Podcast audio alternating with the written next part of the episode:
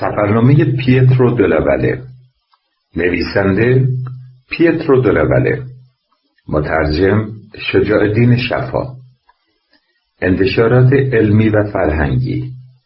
1348 راوی ه پرهام. edit و فنی گ جاسمی ه عزت نژاد موضوع سفرنامه کاما تاریخ.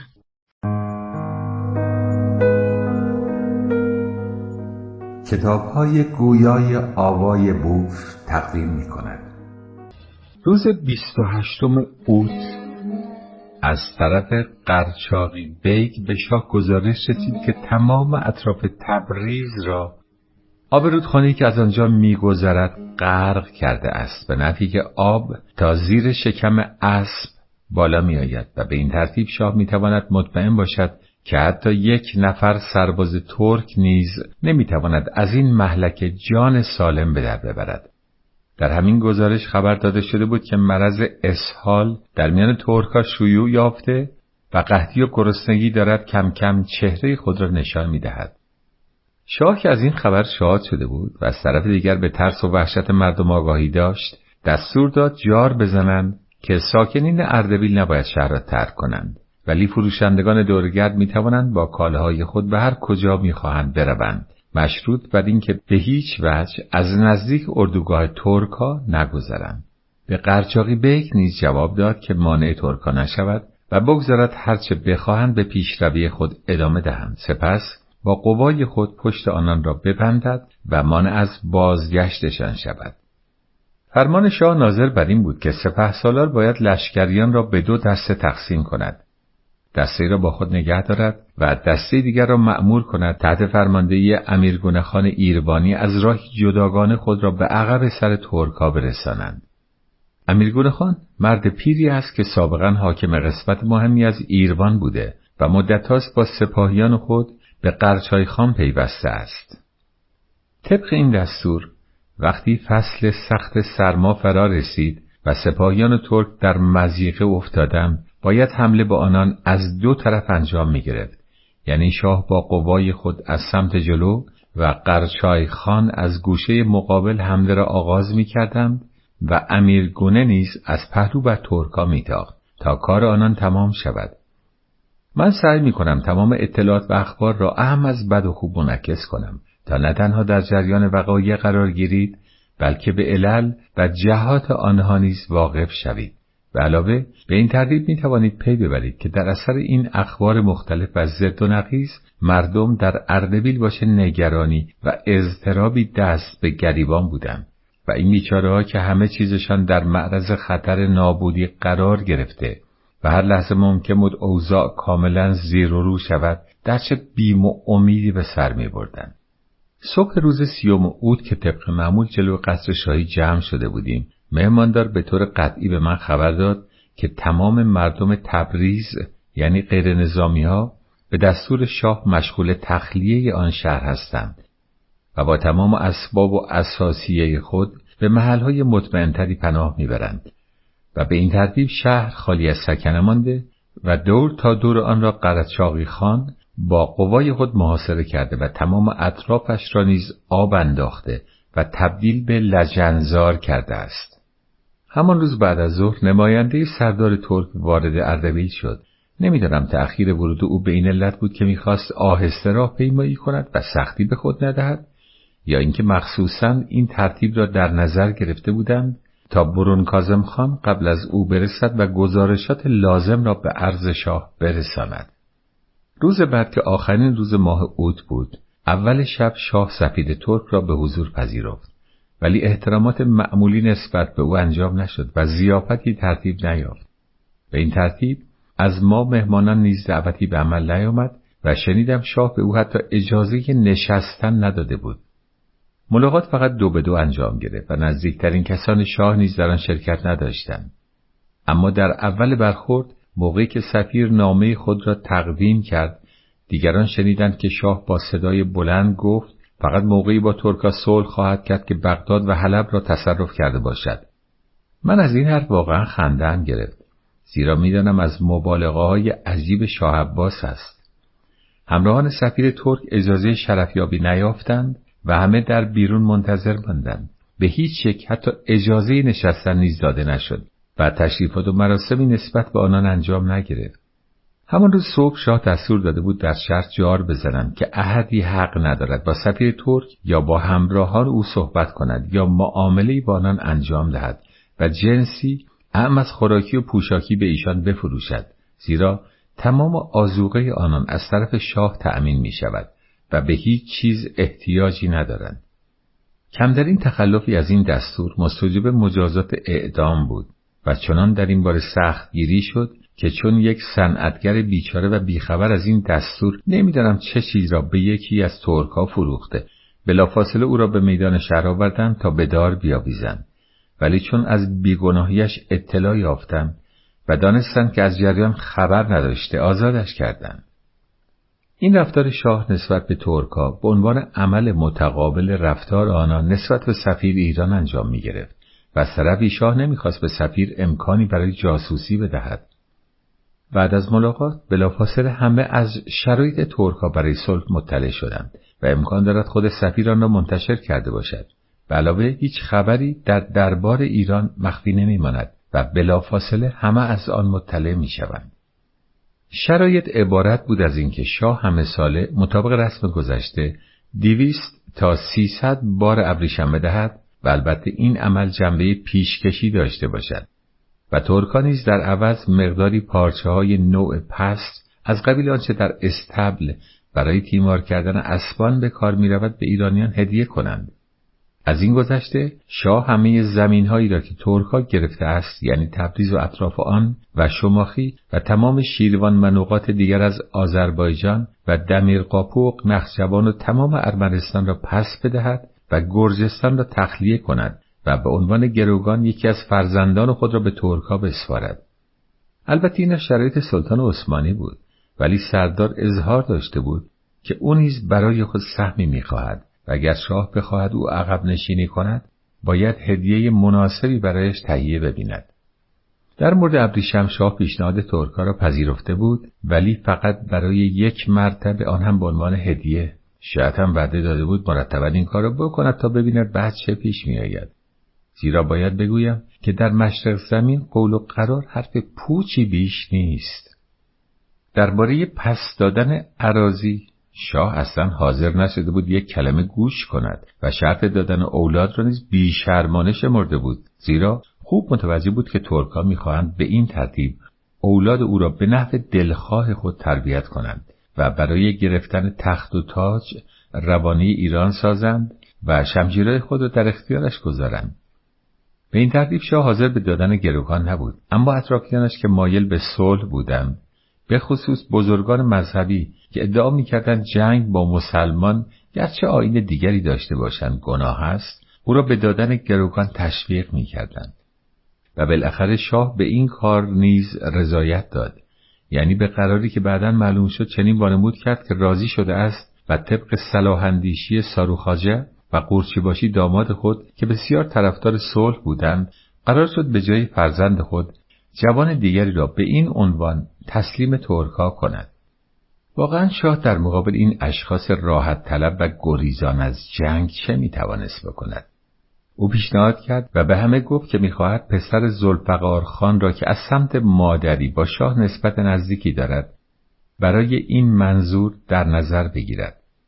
شاه این پیشنهاد را کرد تا ساروخاجه سلطلب و قرچاقی بیک سپه سالار را نگران سازد زیرا خان پدر این جوان به دستور شاه توسط قرچاقی بیک به قتل رسیده بود و عموی او را نیز که از خانهای مهم بود شاه در اثر سعایتهای ممتد ساروخاجه که وزیر و منشی این خان بود از بین برده بود.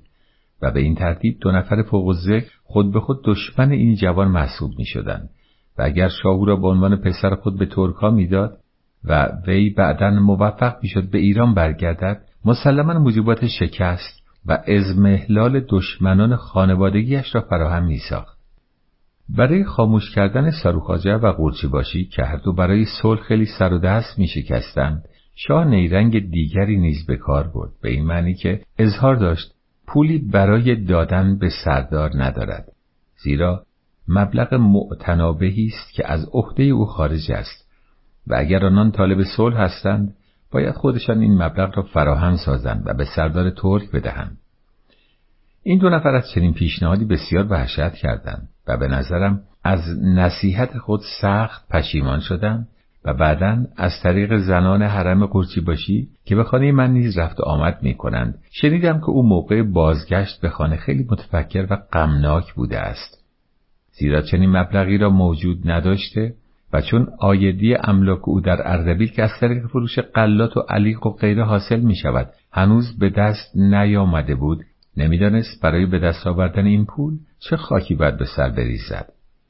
همسر وی که دختر شاه است پیشنهاد کرده بود پارچه های ابریشمین و زربفت خود را تسلیم سردار ترک کند. ولی شوهرش پاسخ داده بود که سردار ترک چنان آدم رزلی است که جز پول نقد چیز دیگری را قبول نمی کند و مسلما پارچه نخواهد پذیرفت. خلاصه همه سخت پریشان و مضطرب شده بودند و این ابتکار شاه چنان اثر کرد که از آن ساعت به بعد دیگر کسی برای مصالحه با ترکها تقاضایی از این قبیل نکرد و در نتیجه او موفق شد آزادانه به ترکها مطابق میل خود جوابی دهد که بعدا آن را تعریف خواهم کرد.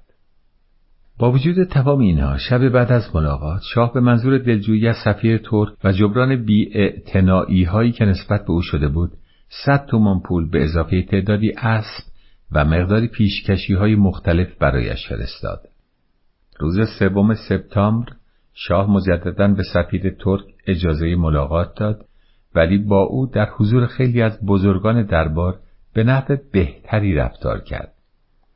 سفیر بعد از تکرار پیشنهادات قبلی مبنی بر استرداد عراضی و گروگان گرفتن فرزند شاه و تسلیم ابریشم طبق دستور سردار گفت او میتاند که علا حضرت هیچ وقت به پس دادن عراضی تندر نخواهد داد در نتیجه فقط با تسلیم ابریشم و گروگان ممکن است صلح برقرار گردد و چون ملاحظه کرد که شاه هنوز ناراضی است اضافه کرد که اگر اعلی حضرت مایل نیستند فرزند خود را بدهند شاید او نیز درباره صحبتهای شاه با نزدیکان خود مطالبی شنیده بود. ممکن است کس دیگری را انتخاب کنند تا سردار با خود به قسطنطنیه ببرد و بگوید فرزند شاه است. و ترکا نیز این حرف را باور خواهند کرد و راضی خواهند شد. وی در حرف خود صادق بود چون برای نقشه‌ای که ترکا داشتند فرزند حقیقی یا مجازی شاه یکسان بود و حتی می‌توان گفت فرزند مجازی از جهاتی رجحان داشت زیرا یک چنین فردی بعدا حاضر می‌شد هر کاری را انجام دهد و ممکن بود سر او را با تصورات و رؤیاهای طلایی پر کرد تا به خطری برای رسیدن به مقام سلطنت تن در دهد. شاه که خوب به حقیقت قضایی آگاه بود با یکی از همان حرکات مخصوص خود دست به شمشیر برد و آن از قلاف بیرون آورد و به سفیر ترک نشان داد و گفت فرزند من این است و جز او کس دیگری را ندارم تسلیم کنم و اکنون اگر ترکا بخواهند می‌توانند با آسودگی خیال رو به ایران بتازند سفیر ترک جواب داد در جنگی که اتفاق خواهد افتاد عده زیادی بیگناه به هلاکت می‌رسند و مسئولیت و معصیت آن بر عهده شاه خواهد بود. سپس وی درباره به هدر رفتن خون مسلمانان یعنی تنها کسانی که عاقبت به خیر هستند زیرا اینان بین خود فقط پیروان حضرت محمد را عاقبت به خیر می‌دانند. مطالب زیادی ابراز داشت.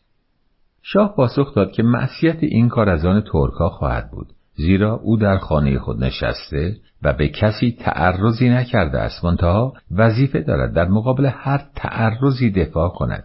و ترکا هستند که همه سال بدون هیچ موجبی به خاک ایران حمله می‌برند و خرابی های فراوانی به بار میآورند. ادعای آنان چیست و چه درخواستی دارند؟ چه دلیلی می‌توانند برای این عمل خود ارائه دهند؟ وی اضافه کرد که اردبیل محلی است که تمام نیاکان او نزد شاه صفی به خاک سپرده شدهاند. ولی او تمام استخوان آنها را مجبور شده است بیرون آورد و به جای امنتری منتقل کند. شاید این گفته راست بود شاید هم دروغ بود ولی بیشتر احتمال داشت راست باشد. و تمام شهر را نیز آتش خواهد زد و مزارع را نابود خواهد کرد. بنابراین بهتر از ترکا بیایند و این منظره را ببینند. شاه تصریح کرد که مایل به جنگ با ترکا نیست زیرا می‌داند که آنان از لحاظ تعداد بسیار بر قوای او برتری دارند و منتظر روز نبرد هستند. ولی گذاشته است تا شمشیر شاه صفی دمار از روزگارشان برآورد و معدومشان کند. بنابراین آنها می توانند پیش بیایند و او مرتبا عقب نشینی خواهد کرد و همه چیز را خواهد سوزانید و از بین خواهد برد. و وقتی آنها خوب پیشروی کردند و موقع لازم فرا رسید دست به کار خواهد شد و نخواهد گذاشت حتی یک نفر از ترکها به وطن خود مراجعت کند. پس از این حرفها شاه غضبناک شد و یا شاید خود را غضبناک نشان داد و کلانتر را صدا کرد و با صدایی بلند به نحوی که همه من جمله سفیر ترک شنیدن دستور داد همه شهر را تخلیه کنند و مردم با تمام اسباب و اساسیه خود از اردبیل خارج و به جای امنتری منتقل شوند. وی تأکید کرد این دستور باید بلافاصله اجرا شود و هر کس از آن تخلف کند به فوریت به قتل خواهد رسید.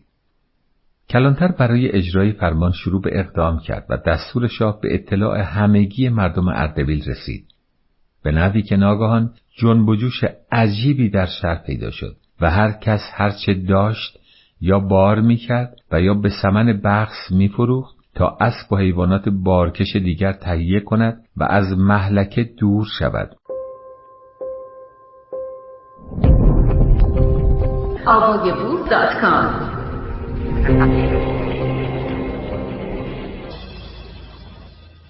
ولی شاه بعدا طی دستور محرمانه دیگری به کلانتر تعلیم داد که فقط همسایه های خانه سفید را از شهر خارج کند و ترتیبی بدهد که خروج آنان از جلو خانه سفید انجام گیرد به نحوی که او آنها را ببیند و به تخلیه شهر معتقد شود.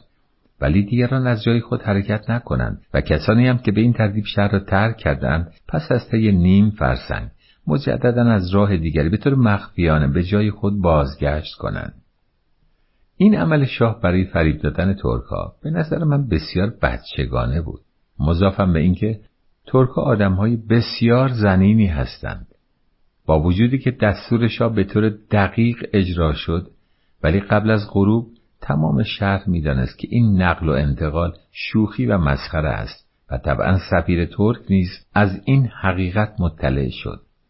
شاه هیچ گونه مذاکره دیگری با سفیر نکرد و فقط گفت در اولین فرصت او را مرخص خواهد کرد و دستور داد سی تومان دیگر به اضافه مقداری اشیاء مختلف به او دادند و قبل از عزیمت نیز به طور رسمی به او گفت ملاها یعنی مردان مذهبی همیشه برای صلح به من فشار میآورند.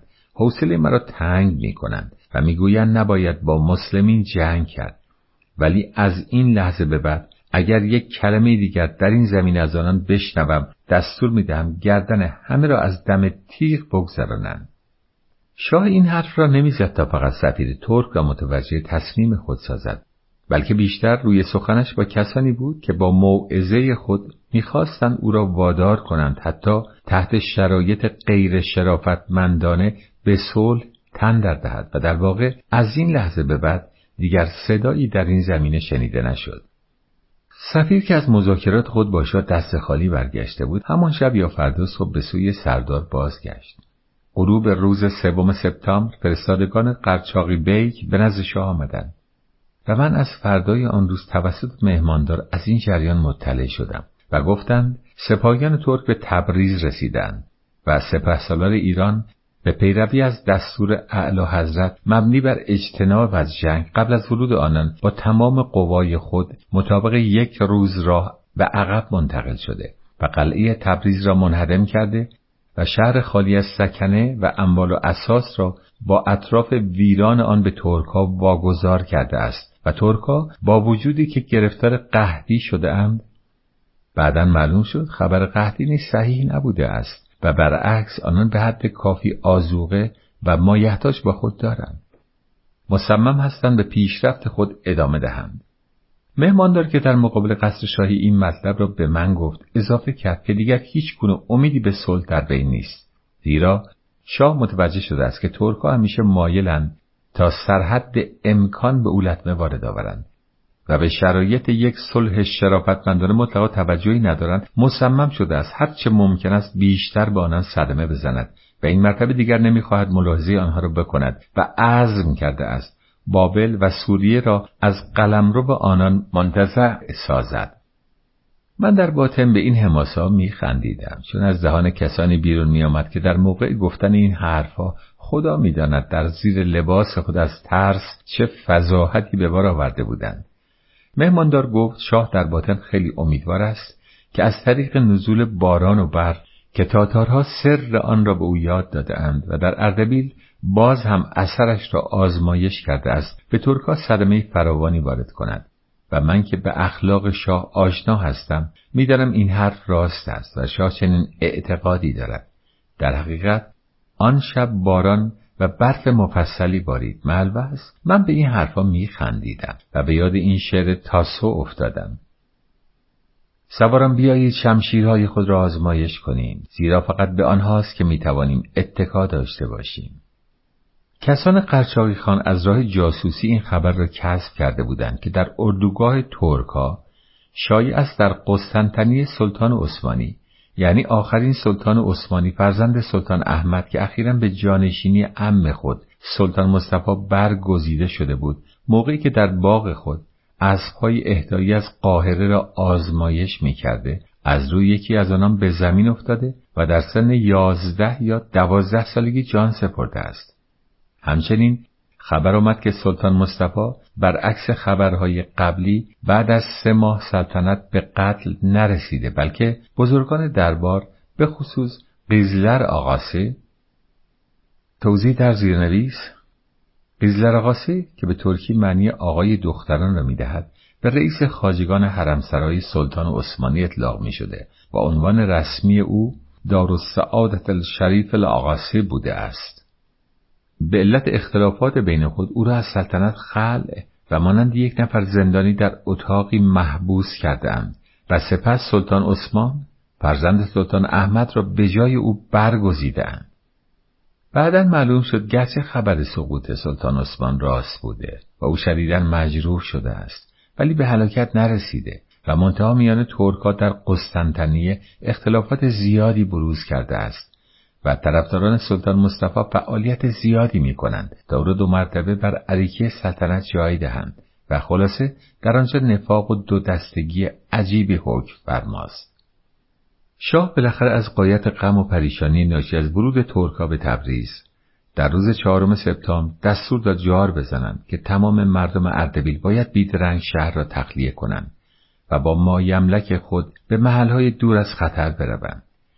این مرتبه فرمان جنبه جدی داشت و وضع پریشان مردم اردبیل پس از آن به راستی رقت انگیز بود. اوقای عجیبی برخاست و شهر چنان آشفته شد که عبور از کوچه ها امکان پذیر نبود. مردان و زنان و کودکان از هر سو در حرکت بودند و صدای ناله و زاری جمعیت گوش را کر می‌کرد. مخصوصا زنان شهر از آن جهت که شاه نخواسته بود با ترکا آشتی کنند او نفرین می‌کردند و دشنام می‌دادند. ترک کردن خانه هایی که به زودی باید ویران شود آسان نبود و بسیاری از مردم که نمی‌خواستند همه اموال خود را همراه ببرند. آنچه داشتند به بهای ناچیزی میفروختند و برخی دیگر آنها را در گوشه از حیات یا باغ خود در خاک پنهان می‌کردند و در مدت دو تا سه روز این منظری دقتآور و عجیب ادامه داشت. فردای آن روز بهادرخان نامی که اوزی حکومتش میان اردبیل و دریای خزر است از طرف قرچاقی خان سپه سالار لشکر ایران به فرمان شاه به اردبیل آمد. در قلمرو به این خان شهر بزرگی وجود ندارد. ولی بعضی از قلا و استحکامات و بنادر جزء سرزمین او هستند. وی که از اصالت کامل خانوادگی برخوردار است و نژادش به خسروان قدیم ایران که قبل از اسلام در ایران حکومت کرده ان می‌رسد همین که به اردبیل رسید همچنان با چکمه و تیر و کمان به نزد شاه رفت. شاه به او دستور داد مراقب احوال مردمی که از اردبیل خارج می‌شوند باشد و وسایل حرکت آنان را به نیکوترین صورتی که امکان دارد فراهم سازد و مخصوصا در حفظ و حراست اموالشان بکوشد تا در راه گرفتار راهزنان نشوند و همچنین به تمام دهکده ها و آبادی های بین راه اختار کند که باید از مهاجرین اردبیلی با کمال مهربانی و دوستی پذیرایی کنند و ایشان را در خانه های خود جا دهند و هرگاه مطلع شود که در محلی مردم با آنان بدرفتاری کرده یا از دادن محل سکنا امتناع کرده اند بیدرنگ آنجا را با خاک یکسان سازد و کسانی را که تمرد کرده اند به سختی مجازات کند. شاه همچنین دستور داد کسانی که می‌توانند سلاح برگیرند در صورت تمایل با او در اردبیل بمانند ولی افرادی که وجودشان زاید است از قبیل اطفال و زنان و پیران همگی از آنجا بیرون روند. این فرمان با چنان سرعتی اجرا شد که پس از دو روز ما نتوانستیم در تمام شهر حتی یک نفر را برای پختن نان روزانه پیدا کنیم. و اگر در خانه همه نوع ذخیره و آزوقه نداشتیم گرفتار مشکلات فراوانی شده بودیم زیرا دیگر دکانی باز نمانده بود. و اگر چند تنوری هنوز کار می‌کرد به منظور تأمین احتیاجات سربازان و متعلق به خود اردو بود. در خانه ما آن روز اختلاف نظرهای زیادی وجود داشت. یکی از ارمنی های سال خود که به جای بابای مرحوم در استخدام من در آمده بود و طبی ترسو داشت. مرتبا بانو معانی را تشویق می‌کرد تا قبل از ورود دشمن از شهر خارج شویم. و با سخنان خود مبنی بر اینکه ترکها چنین و چنان خواهند کرد. ترس و وحشت زیادی در دل همه زنان افکنده بود. عبدالله برادر زن من نیست که هیچ وقت با این گونه حوادث مواجه نشده بود. خیلی اصرار داشت که خواهرش هر زودتر شهر را ترک گوید. دیگران اظهار نظر می‌کردند که وقت عزیمت نرسیده است زیرا زنان شاه هنوز در اردبیل به سر می‌برند و در نتیجه تمام این خطرات برای آنان نیز وجود دارد. ولی پاسخ این نظریات را مخالفین چنین می‌دادند که زنان حرم شاه هیچ وقت از او دور نمی‌شوند و خاج سرایان دستور دارند اگر اتفاقا دشمن غالب و موجبات عقب نشینی و فرار فراهم گردید سر تمام آنان را از تن جدا سازند تا زنده به دست خست نیفتند. بنابراین صحیح نیست که زنان خانه ما نیز در مورد ماندن در شهر از آنان تقلید کنند.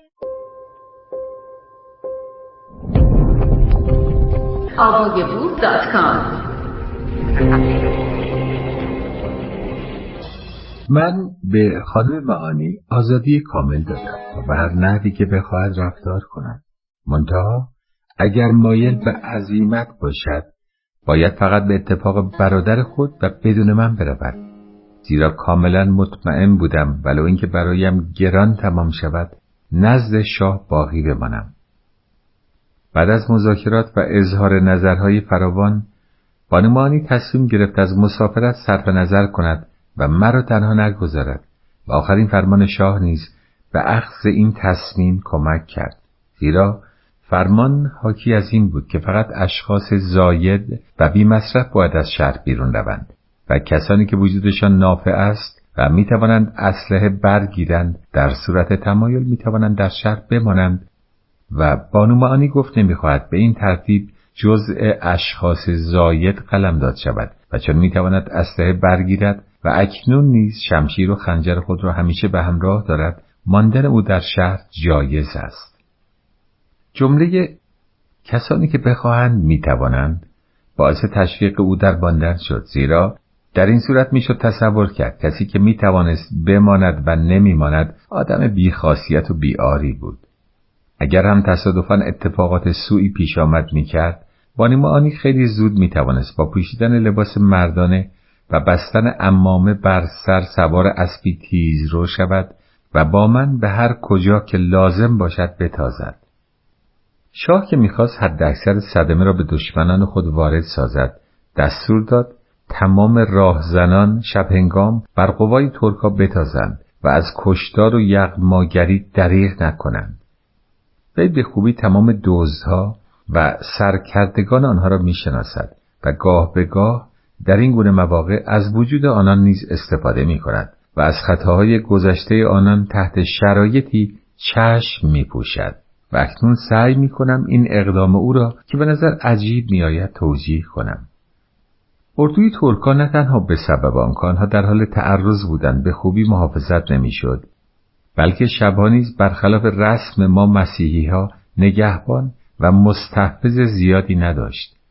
به علاوه در سپاه عثمانی عادت بر این جاری است که اگر قسمتی از افراد هنگام شب هدف حمله و چپاول دسته ای از قوای دشمن واقع شوند دسته های دیگر از جای خود حرکت نمی کنند و به یاری آنان نمی شتابند مگر اینکه از طرف فرمانده دستور خاصی صادر شده باشد دلیل این کار این است که قوای ترکها زیاد و مرکب از سربازان ملل گوناگون است و به این ترتیب مختصر قوقا و آشوب شبانه ممکن است باعث شود دسته های مختلف به جان یکدیگر افتند و به جای سربازان دشمن افراد خودی را از پای درآورند. بنابراین دسته های مختلف سپاهیان ترک مخصوصا آنها که دورتر از قسمت اصلی چادر می‌زنند همیشه در معرض حمله دشمن هستند. و با خطری مواجه شوند ناگزیر به تنهایی و بیان که امیدی به یاری سایر دسته ها داشته باشند به مدافعه می‌پردازند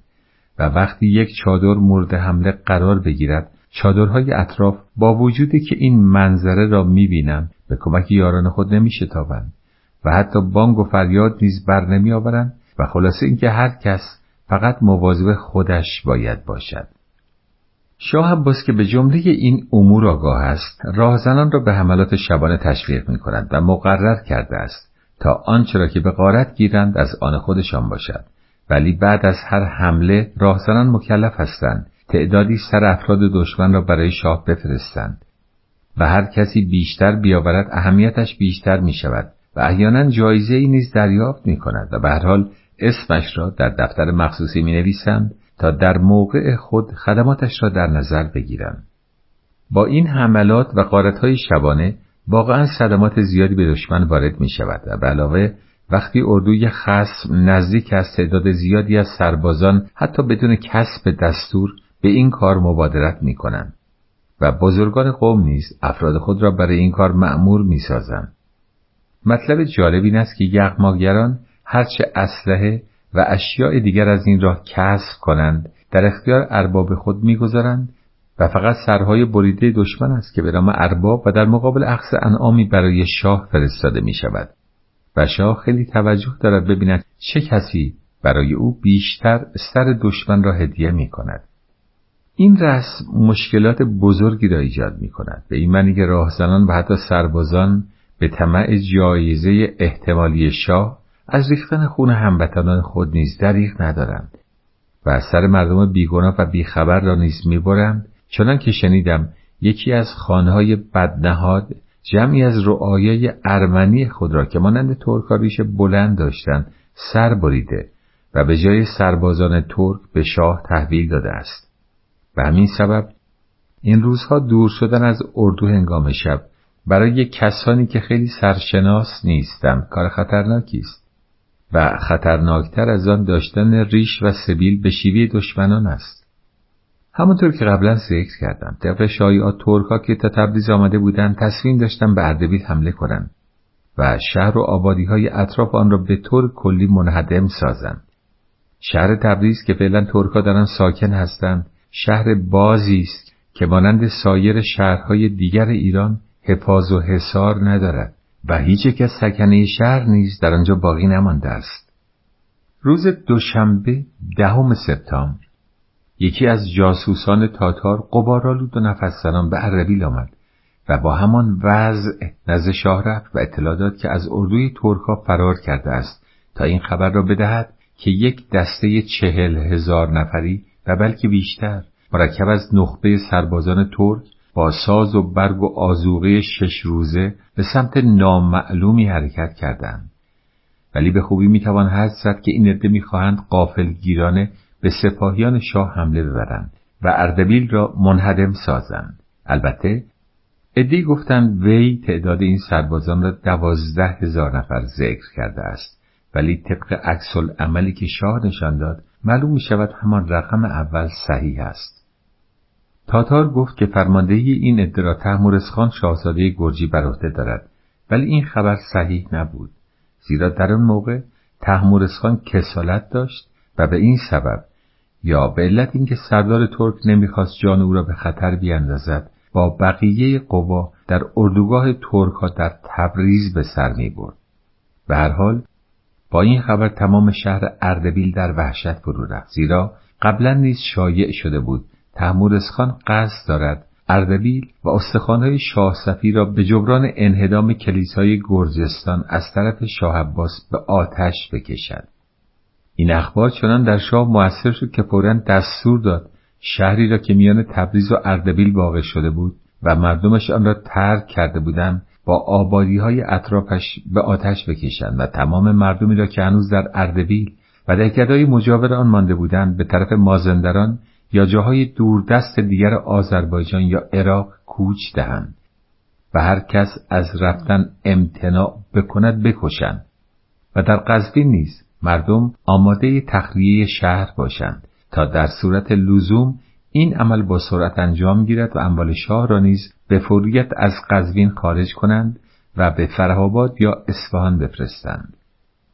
به ما و تمام اردو نیز فرمان رسید که آماده حرکت شویم و فردای آن روز با شاه از اردبیل بیرون رویم و در جایی که شاه خیمه و خرگاه و لوازم اردوی خود را باقی گذاشته بود و جای امنی محسوب می‌شد منتظر ورود دشمن شویم و در همان حال به سربازان دستور داده شد که پیش از ترک اردبیل آن شهر و تمام آبادی های اطراف را آتش بزنند تا به دست دشمن نیفتد. زیرا مسلم بود که چون شهر بدون حصار و تعداد افراد کم بود دفاع از آن امکان نداشت. واقعا چه زحمت طاقت فرسایی در انتظار این مردم وحشت زده بود و آنان چه رنج و عذابی از ترک خانه و آشیانه خود میکشیدند.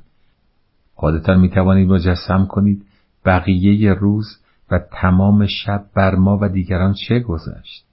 من از یک طرف واقعا برای شاه و استخوان نیاکانش حالت تأثری داشتم و از طرف دیگر وقتی به فکر کلیسایی گرجستان میافتادم تأثری شدیدتر برایم حاصل می‌شد و بیش از پیش معتقد می شدم که انتقام خداوندی اکنون به این صورت تجلی کرده است. آن شب را با وجود این وضع و هزاران فکر مختلفی که در سر داشتم به آرامی خوابیدم ولی بر ایرانی های بدبخت به خصوص کسانی که باید همه چیز من جمله مقدسات خود را در اردبیل باقی میگذاشتند تا حدیق تعمی آتش گردد. خدا می‌داند چه گذشت. وقتی همه چیز آماده شد و دیگر چیزی به آتش زدن شهر نمانده بود. سرگاه روز یازدهم سپتامبر خبری به شاه رسید که بلافاصله هر گونه ترس و وحشتی را تبدیل به آسایش خیال و هیجان و اضطراب را تبدیل به آرامش و غم و غصه را تبدیل به شادی کرد. واقعا در دنیا وضع چه زود زیر و رو می شود. این خبر را قلچقای بیک فرستاده و اعلام کرده بود که پیروزی بزرگی علیه ترکا به دست آمده است و جریان را چنین شرط داده بود. همین که ترکا به تبریز رسیدند قلعه بیک طبق دستور شاه مبنی بر عقب نشینی و احتراز از جنگ قلعه نظامی شهر را خراب کرد و یک روز راه عقب نشست و در شهر اوجان که بر سر راه قزوین است مستقر شد به نظر من قلعه بیک می‌خواسته به این ترتیب از جاده تبریز به قزوین دفاع کند زیرا می‌دانسته است که به هر حال شاه در اردبیل به سر می‌برد و از آنجا دفاع خواهد کرد و به این ترتیب سپاهیان ترک برای پیشروی خود در هر دو راه مانعی در جلو خواهند داشت.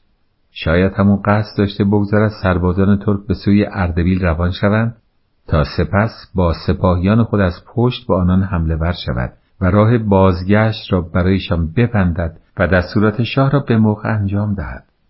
سردار ترک عقب نشینی قلچقای را حمله بر ترس او کرده بود و در اثر گزارش سفیر خود که تازه مراجعت کرده و گفته بود شاه ایران از حمله ترکا فوقالعاده نگران است و فقط تعداد قلیلی سرباز در اختیار دارد و به علاوه چندین بار تکرار کرده است که نمی‌خواهد با ترکا جنگ کند و شاید به کلی از اردبیل گریخته باشد. چنین تصمیم گرفته بود که در تبریز باقی بماند و موقتا از حمله به اردبیل منصرف شود و نخست به فکر سرکوبی سپاهیان قلچقای بیک باشد تا از عقب خطری متوجه او نگردد و بعد از انجام این کار به سوی اردبیل بتازد. زیرا وی برای انجام هر دو منظور تعداد کافی قوا در اختیار داشت.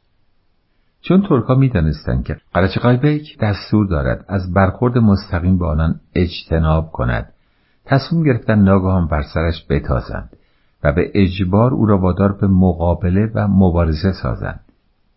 به این منظور سردار نزدیک چهل تا پنجاه هزار مرد جنگی مرکب از ترکها و تاتارها برگزید. گرچه درباره تعداد این سربازان بعدا روایت زیادی شنیدم. ولی از روی قرائن می‌توان گفت که رقم ذکر شده در گزارش قرش غایبه صحیح است. و ایشان را تحت فرماندهی چند نفر پاشا و صاحب منصب دیگر مأمور کرد به طور مخفیانه و با تجهیزات سبک و با عجله زیاد به صوب اردوی قلچ قایبیک حرکت کنند. و اگر ممکن است شبانه و الا در روز روشن ناگهان بر اردوی او بتازند. و ضربتی هولناک بر سپاهیانش وارد سازند و کار آنها را تمام کنند. این همان قوایی بود که جاسوس تاتار بدن اشاره کرده بود. منتها چون دستور کاملا محرمانه صادر شده بود نتوانسته بود مقصد صحیح آنان را دریابد و در نتیجه شاه تصور کرده بود قوای ترک به سمت اردبیل روانه شده است و با وجودی که از این امر اطمینان کامل نداشت مهیای رفتن به محل امن تری شده بود. در مورد نیز جاسوس تاتار دچار اشتباه شده بود و همانطور که قبلا ذکر کردم او با این قوا همراه نبود موقعی که این عده شبانه خود را برای حرکت آماده می کردن. از بخت بعد ترکا یک نفر به نام علی بیک که در ایران تولد یافته و بعدا در بچگی اسیر ترکا شده و در آنجا نشو و نما کرده و دوران جوانی خود را گذرانیده بود از جریان مطلع شد وی که در بین این عده به سر می برد ولی عشق به وطن در دلش زبانه می کشید مصمم شد مانع از بروز چنین مصیبت عظیمی شود و به هر نحوی هست جلو این نیرنگ را بگیرد. پس بلافاصله پا در رکاب کرده و مهمیز بر شکم اسب کوفت و پیش از اینکه سپاهیان به راه افتند راه اردوی قلچقای بیک را در پیش گرفت. هنوز چند ساعتی به صبح مانده بود که علی بیک به اردوی سپه سالار رسید و ملاحظه کرد که سراسر اردو با بیخبری در خواب خوش فرو رفته است و از قراول و نگهبان نیز اثری ندید به نوی که تا چادر قلچقای بیک پیش رفت ولی به خود اجازه نداد در آن وقت شب بیخبر داخل شود و در نتیجه ناچار شروع به فریاد زدن کرد و بالاخره چند نفر بیدار شدند و به دستیاری آنان به چادر سپه سالار راه یافت. و تمام جریان را تعریف کرد و گفت اگر او نمی‌خواهد گرفتار حمله ناگاهانی دشمن شود باید بلا فاصله آماده عمل گردد. قلچقای که صبح را نزدیک می‌دید. برای اینکه از بینظمی جلوگیری کرده باشد فورا دستور داد که بارها را بر پشت چهارپایان ببندند و اسبها را زین کنند و هنوز سپیده صبح ندمیده بود که تمام این اعمال انجام شد. یعنی بارها بر دوش شتران قرار گرفت. و سربازان سوار بر اسب به چهار دسته بزرگ تقسیم شدند و در کنار چادرهای مایحتاج و آزوغه گرد آمدند. یک عده 1500 نفری سوار معمور شدند در جلو دستجات قرار گیرند و وقتی دشمن به صفوف آنان رسید به جنگ و گریز بپردازند و در همان حال خود را به نزدیک این چادرها برسانند. سربازان در حقیقت واقف نبودند که چنین نبردی در پیش است و پیش خود تصور می‌کردند باید به سمتی حرکت کنند و طبق دستور شاه باز هم عقب نشینی را ادامه دهند. خود قرچقای بیک نیز خیال نبرد نداشت زیرا این امر مخالف دستور شاه بود و وی فقط می‌خواست دشمن را سرگرم کند و فرصتی برای عقب نشینی به دست آورد منتها بعدا مجبور شد به جنگ تن در دهد و زیر بار خفت از دست دادن آزوغه و مهمات و فرار مفتزهانه نرود نمی‌توان گفت. این ادعای قرچقای بیک تا چه صحت دارد و وی واقعا مصمم به فرار یا برعکس آماده برای مبارزه بوده است. من شخصا تصور می کنم او فقط تظاهر می کند که تصمیم به فرار داشته تا نشان دهد که قصد سرپیچی از عوامر شاه را نکرده است. زیرا تمام بزرگان ایران واقعا از شاه می ترسند. ولی قصد نهایی او چنان که از دستوراتش پیداست مبارزه بوده است. مضافن بر اینکه می‌دانم او آدم با ارزشی است و داوطلبانه به مبارزه برمیخیزد. و به کرات گفته است که حتی اگر شاه او را قطعه قطعه سازد مایل است روزی با ترکات دست و پنجه نرم کند. به هر حال وقتی دشمنان سر رسیدند روز دمیده و قوای ایران سواره در انتظار بود. اولین برخورد میان تاتارا به سرکردگی خان کفا و سپاهیان امام قلی خان که از همه با آنان نزدیکتر بودند روی داد و جنگ خونینی در گرفت. قلچقای بیک که دورتر بود از روی صفا یا تظاهر فریاد برآورد که شاه خواهان جنگ نیست همه باید عقب بنشینید و امام قلی خان که یک روز یا دو روز پیش به دستور شاه به سپاهیان قلچقای بیک ملحق شده بود نیز باید به کوهستانهای اطراف پناه برد و از این قبیل سخنان. امام قلی خان پاسخ داده بود که دیگر دیر شده و نمی‌تواند فرار کند و چاره جز ادامه جنگ ندارد به که هر لحظه فشار حمله لشکریان ترک را بیشتر احساس می کرد و توجه داشت که به تنهایی قادر به مقابله نیست به قرچقای بیک پیغام فرستاد که حتی در صورت عدم تمایل به جنگ نیز برای اینکه سربازان او دلگرمی پیدا کنند و دشمنان بترسند قوای امدادی برایش بفرستد. در این ضمن 1500 سرباز جلودار طبق دستور ضمن تظاهر به فرار به چادرها عقب نشینی کردند و دشمن نیز در تعقیب آنان چون به آن منطقه رسید مشغول قارت و چپاول و کشت و کشتار فروشندگان و دورگردان شد.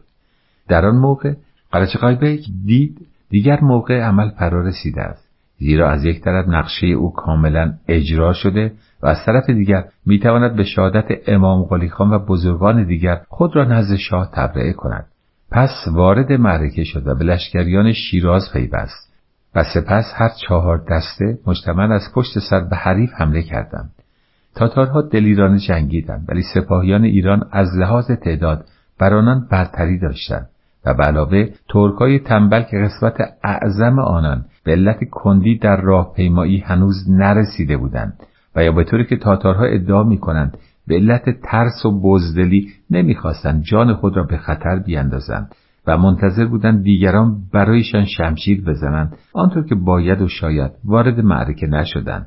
در نتیجه تاتارا که وضع را وخیم دیدند پشت به سپاه ایران کردند و فرار را برقرار ترجیح دادند. و خان کفا نیز پس از اینکه دلیرانه جنگی چون مشاهده کرد تنها مانده است راه فرار را پیش گرفت و تصور می‌کنم زخمی نیز برداشت.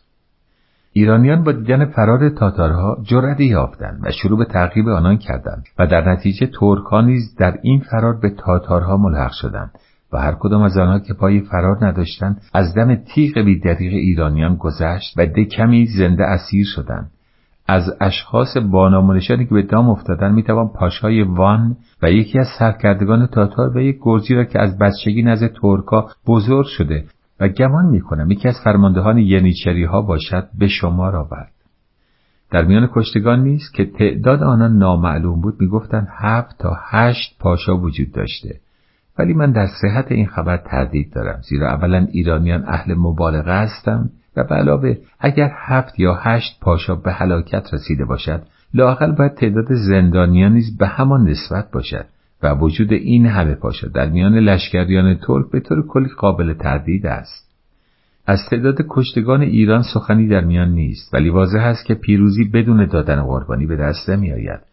فقط چون هیچ یک از افراد سرشناس به هلاکت نرسیدند می‌توان گفت به طور کلی تعداد تلفات ایرانیان ناچیز بوده است.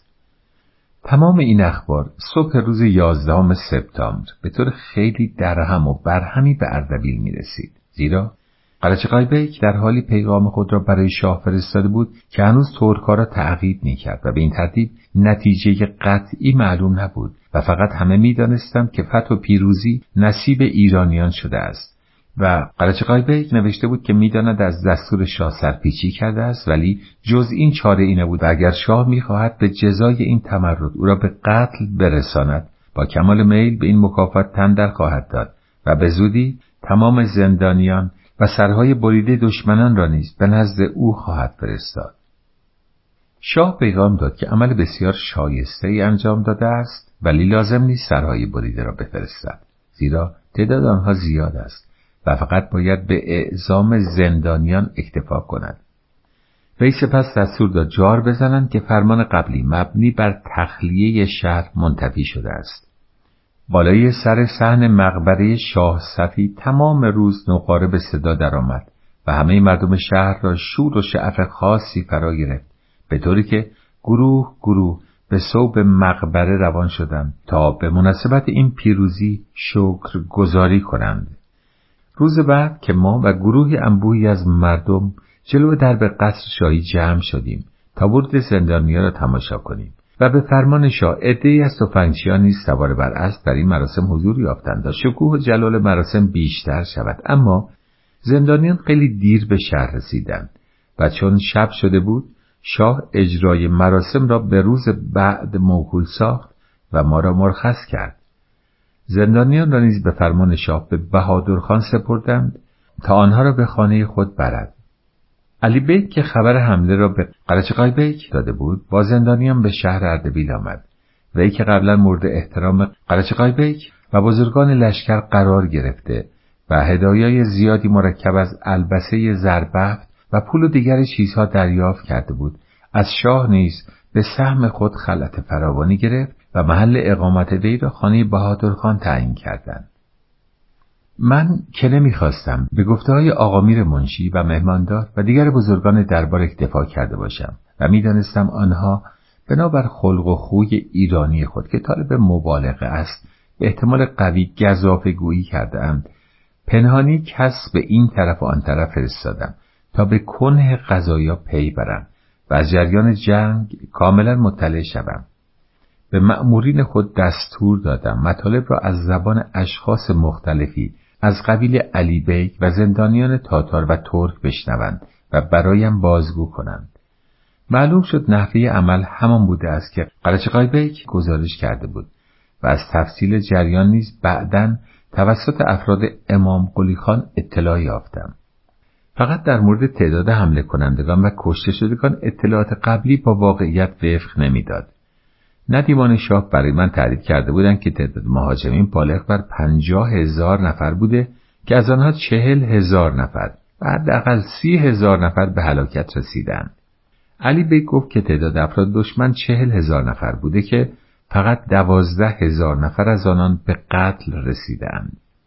مرد گرجی زندانی که بعدا تعریف او را خواهم کرد و واقعا آدم عجیبی بود گفت تعداد گروهی که او جزء آنان بوده است دوازده هزار نفر بوده که هفت هزار نفر آنان هلاک شدهاند.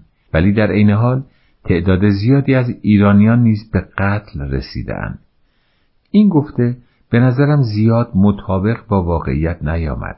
زیرا تاتارهایی که جزء گروه حمله کننده بودند گفتند که تعداد آنان به تنهایی سی هزار نفر بوده است که هفت تا هشت هزار نفرشان در جنگ از بین رفتند.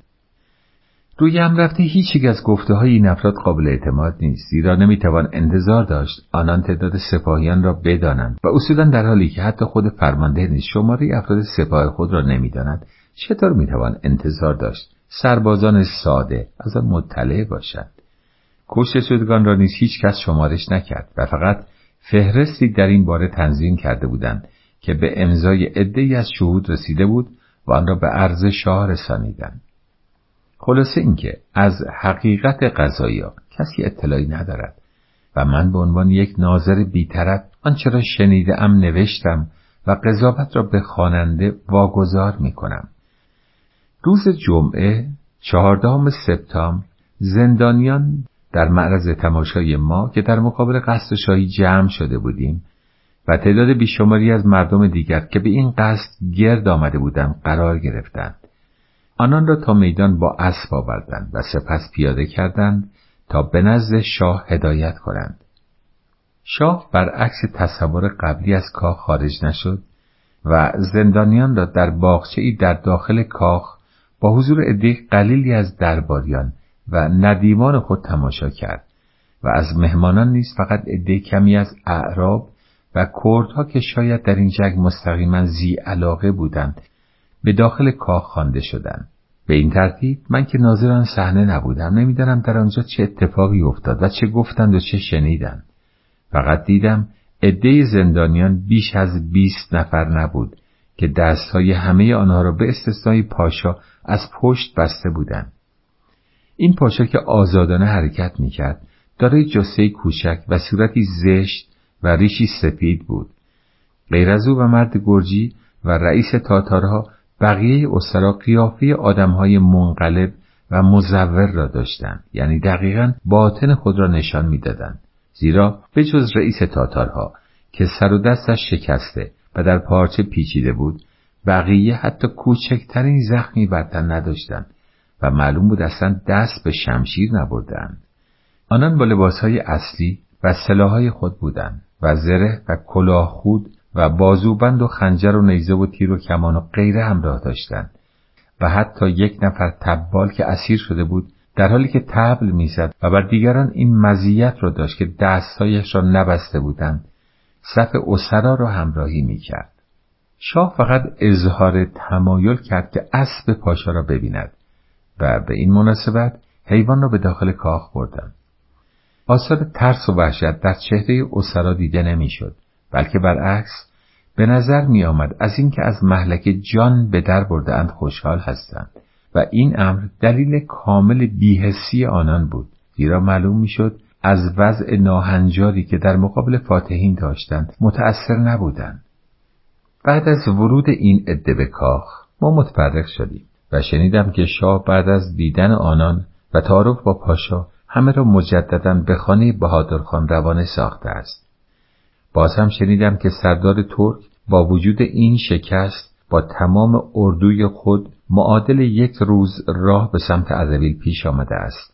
زیرا واضح بود که از دست دادن این عده با توجه به کسرت سربازان ترک نمی‌تواند زیاد در وضع جنگی او موثر باشد. و شاید به همین دلیل آن روز شاه خیلی خوشحال نبود و نخواست به دیدن اسرا به میدان بیاید.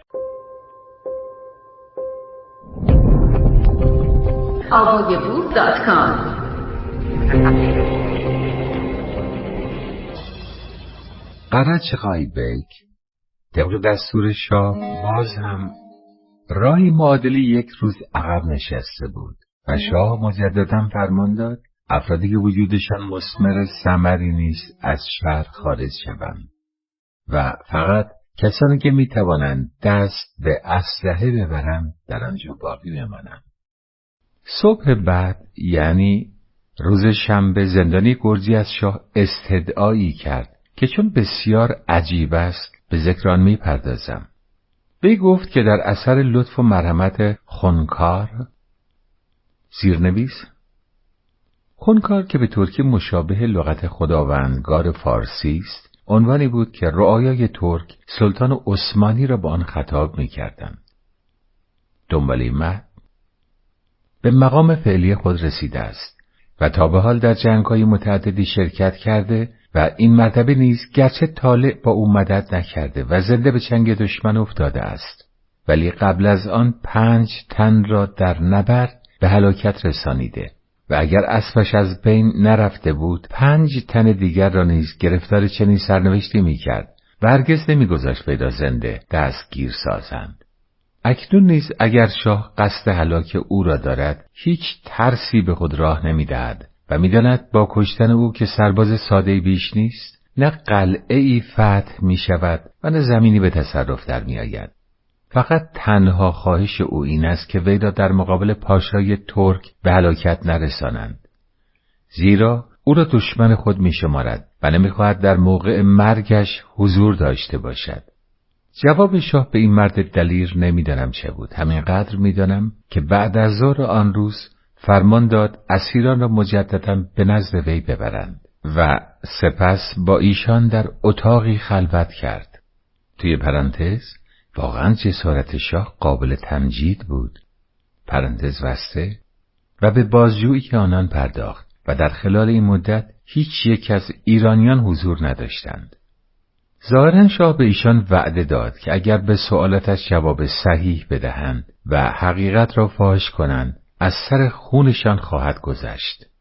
نمی‌دانم این مطلب راست است یا دروغ ولی آنچه مسلم است این است که پس از به دست آوردن اطلاعات مورد نیاز چنان که رسم وی بود همه اسیران ترک را به غیر از سه نفر یعنی پاشا و مرد گرجی و یک نفر دیگر کشت و این ستن را به اتفاق تاتارایی که زنده ماندند مجددا به خانه بهادرخان فرستاد. اسیران ترک را جفت جفت در کوچه های مختلف شهر کشتند و به نظر من منظور این بود که همه این منظره را ببینند و سپس اجساد را با قصاوتی توأم با وحشیگری در قتلگاه انداختند. وضع جاسوسان ترک نیست که به تدریج اسیر می شدن بهتر از این اسرا نبود و همه را شاه پس از بازجویی شخصی دستور می‌داد در میدان شهر به قتل برسانند. ولی نحوه اعدام آنان متفاوت بود. به این معنی که پاهای آنان را از زیر زانو جدا می کردم و آنقدر خون از بدنشان می‌رفت تا به مرگ تدریجی و وحشتناکی جان می سپردند. اجساد مقتولین در میدان میافتاد و لگدمال انسان و حیوان می‌شد. یک شنبه شانزدهم سپتامبر امیر خان ایروانی که به دستور شاه فرا خوانده شده بود به اردبیل آمد تا درباره وضع جنگ با او مشورت شود. روز دوشنبه نیز همان سفیر ترک مجددا به اردبیل آمد تا راجع به صلح مذاکراتی انجام دهد. سهشنبه امیر خان که در مدت اقامت خود تمام مساعی خیش را به کار برده بود تا شاه را از خیال صلح منصرف سازد. آزم اردوی قلچاقی بیک شد و شاه اظهار داشته بود در انتظار اخباری که او برایش در این باره خواهد آورد هیچ تصمیمی مثبت یا منفی نخواهد گرفت. سفیر ترک به شاه اظهار داشت که ترکها حاضرند تمام شرایط شاه را قبول کنند و از گرفتن گروگان و مطالبه عراضی از دست رفته منصرف شوند و فقط به دریافت ابریشم به عنوان هدیه آن هم در مقابل دادن پیشکش متقابل یعنی پارچه های کم قیمت و پست اکتفا کنند و پس از انجام این معامله آنان از طریق مراغه و کردستان به کشور خود مراجعت خواهند کرد. زیرا از جاهایی که برای حمله به ایران گذشتهاند به علت فقدان آزوقه و خرابی دیگر نمی‌توانند برگردند و مجبورند این راه را انتخاب کنند تا از لحاظ لوازم و خاروبار در زحمت نیفتند. شاه گفت اگر ترکا از همان راهی که آمدند مراجعت کنند حاضر به صلح است و آزوقه آنان را تأمین خواهد کرد. ولی به هیچ وجه حاضر نیست آنان از راه مراقب کردستان مراجعت کنند. زیرا همانقدر خرابی که به بار آورده کافی است و دیگر نمی‌خواهد قسمتهای دیگر خاکش را به ویرانی بکشند. شاه در این نظر خود محق بود. زیرا اگر ترکها از طریق مراقب و کردستان مراجعت می‌کردند علاوه بر بار آمدن خرابی این خطر نیز وجود داشت که با استفاده از فرصت سلطانیه را که در آن حوالی واقع شده بود قارت کنند و به آبادی های اطراف تا قزوین دست برد بزنند. و از همه گذشته امکان داشت این فکر به سر آنان بزند که آن اراضی را در دست خود نگه دارند و به کمک آزوغه دریافتی از کردستان که یک سرزمین دوست و یا لاقل بیطرف محسوب می شود و مجاور بابل و آسور است زمستان را همانجا به سر آورند و در موقع لازم به هر کجا می‌خواهند مجددا یورش ببرند. پاسخ شاه به سفیر نیز. با توجه به تمام این دلایل داده شده بود. علاوه بر آن وی بلافاصله به قرچقای بیگ و امیر گونه خان دستور داد. اگر مشاهده کردند که سپاهیان ترک به سوی مراغه روان شدند مجاز هستند هر اقدامی که لازم بدانند نسبت به آنان انجام دهند. و باید بگویم که در آن موقع شنیده می‌شد سپاهیان ترک رو به مراغه براه افتادهاند ولی این خبر صحت نداشت. شاه روز بیستم سپتامبر سفیر ترک را مرخص کرد تا به نزد سردار رود و شرایط او را بازگو کند. ضمنا برای اینکه تمایل خود را به صلح نشان داده باشد و به نظر من بیشتر به جهت اینکه از وضع اردوگاه ترک خبری بگیرد کازمبیک را که قبلا دربارهش صحبت کردم و مدتی سفیر ایران در قسطنطنیه بوده است با اختیارات کافی نزد سردار فرستاد تا با وی درباره شرایط صلح گفتگو کند. صبح 21 سپتامبر شاه که اندکی از اوقات تلخی روزهای پیش بیرون آمده بود بعد از مدتها از کاخ بیرون آمد و با پرندگان شکاری خود از شهر بیرون رفت و ما نیز او را همراهی کردیم. برای اینکه به سلیقه ها و روش های عجیب این شاه پی ببرید بیمناسبت نیست یادآور شوم که وی در وسط صحراهای اطراف شهر زیر آفتاب سوزان به روی خاک نشست و مدتها به تماشای پرواز پرندگان شکاری و تعلیم جوجه های آنان پرداخت و طبق معمول تنگ شراب و جام طلایی در کنار او قرار داشت. و اگر اشتباه نکنم در همان حال به ران مرغ بریان شده ای که برای او آورده بودند دندان می‌زد و از سفره و دستمال و غیره مطلقا خبری نبود. همراهان نیز به تبعیت از شاه فرود آمدند و بر خاک نشستند و از دور به نظاری کارهای او پرداختند و پشت سر ما یک دست از تفنگچیان سوار بر اسب به حالت احترام صف بسته بودند. بعد از اینکه مدتی به همین منوال گذشت شاه بلند شد و دستهای خود را شست و به درون باقی که در آن نزدیکی ها بود رفت. تعداد زیادی از ما که موفق شده بودیم به او سلام کنیم و احترامات لازم را به جای آوریم متفرق شدیم و هر کس به خانه خود مراجعت کرد. همان روز بعد از ظهر مهماندار به ما خبر داد که اردوی ترک ها تا سراب که شهر بزرگی واقع بر سر راه تبریز و اردبیل است رسیدند و مرتبا به سوی اردبیل پیش میآیند.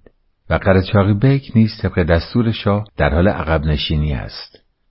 وی توصیه کرد که بهتر است ما همه بارو بنه و اساسیه سنگین خود را بار شتران کنیم و آنها را به محل مطمئنی که خیمه و خرگاه شاه نیز در آنجا قرار دارد بفرستیم و خودمان با چند اسب و یا قاطر و وسایل مورد نیاز اولیه در شهر بمانیم تا در صورت ضرورت بتوانیم با سرعت آنجا را ترک کنیم و به هر کجا که شاه رفت برویم. همون شب باروبونه را بستیم. ولی بعد به ما خبر رسید که اردوی ترکا به سر دوراهی جاده رسیده است و معلوم نیست به سمت اردبیل سرازیر خواهد شد یا از راه دیگر که به طرف قرباغ می رود و به گرزستان می پیوندد خواهد رفت. در نتیجه تصمیم گرفتیم ارسال اسباب و اساسی را موقتا به تأخیر بیندازیم تا وضع روشن شود و ببینیم از مذاکرات برونکازن چه نتیجه حاصل خواهد شد. شنبه 22 سپتامبر که اولین روز بایرام یعنی عید بزرگ مسلمین بود عید فطر شاه برای انجام مراسم دعا به مقبره شاه صفی رفت و تزیینات این آرامگاه را که قبلا به مناسبت انتقال استخوانها یا به جهت دیگر برداشته بودند قبل از این دیدار مجددا به طور کامل بر سر جاهای اولیه خود قرار داده بودند. شاه پس از انجام دعا به آشپزخانه رفت و پیشبندی بر کمر بست و با دستهای خود برای مستمندان پلو کشید.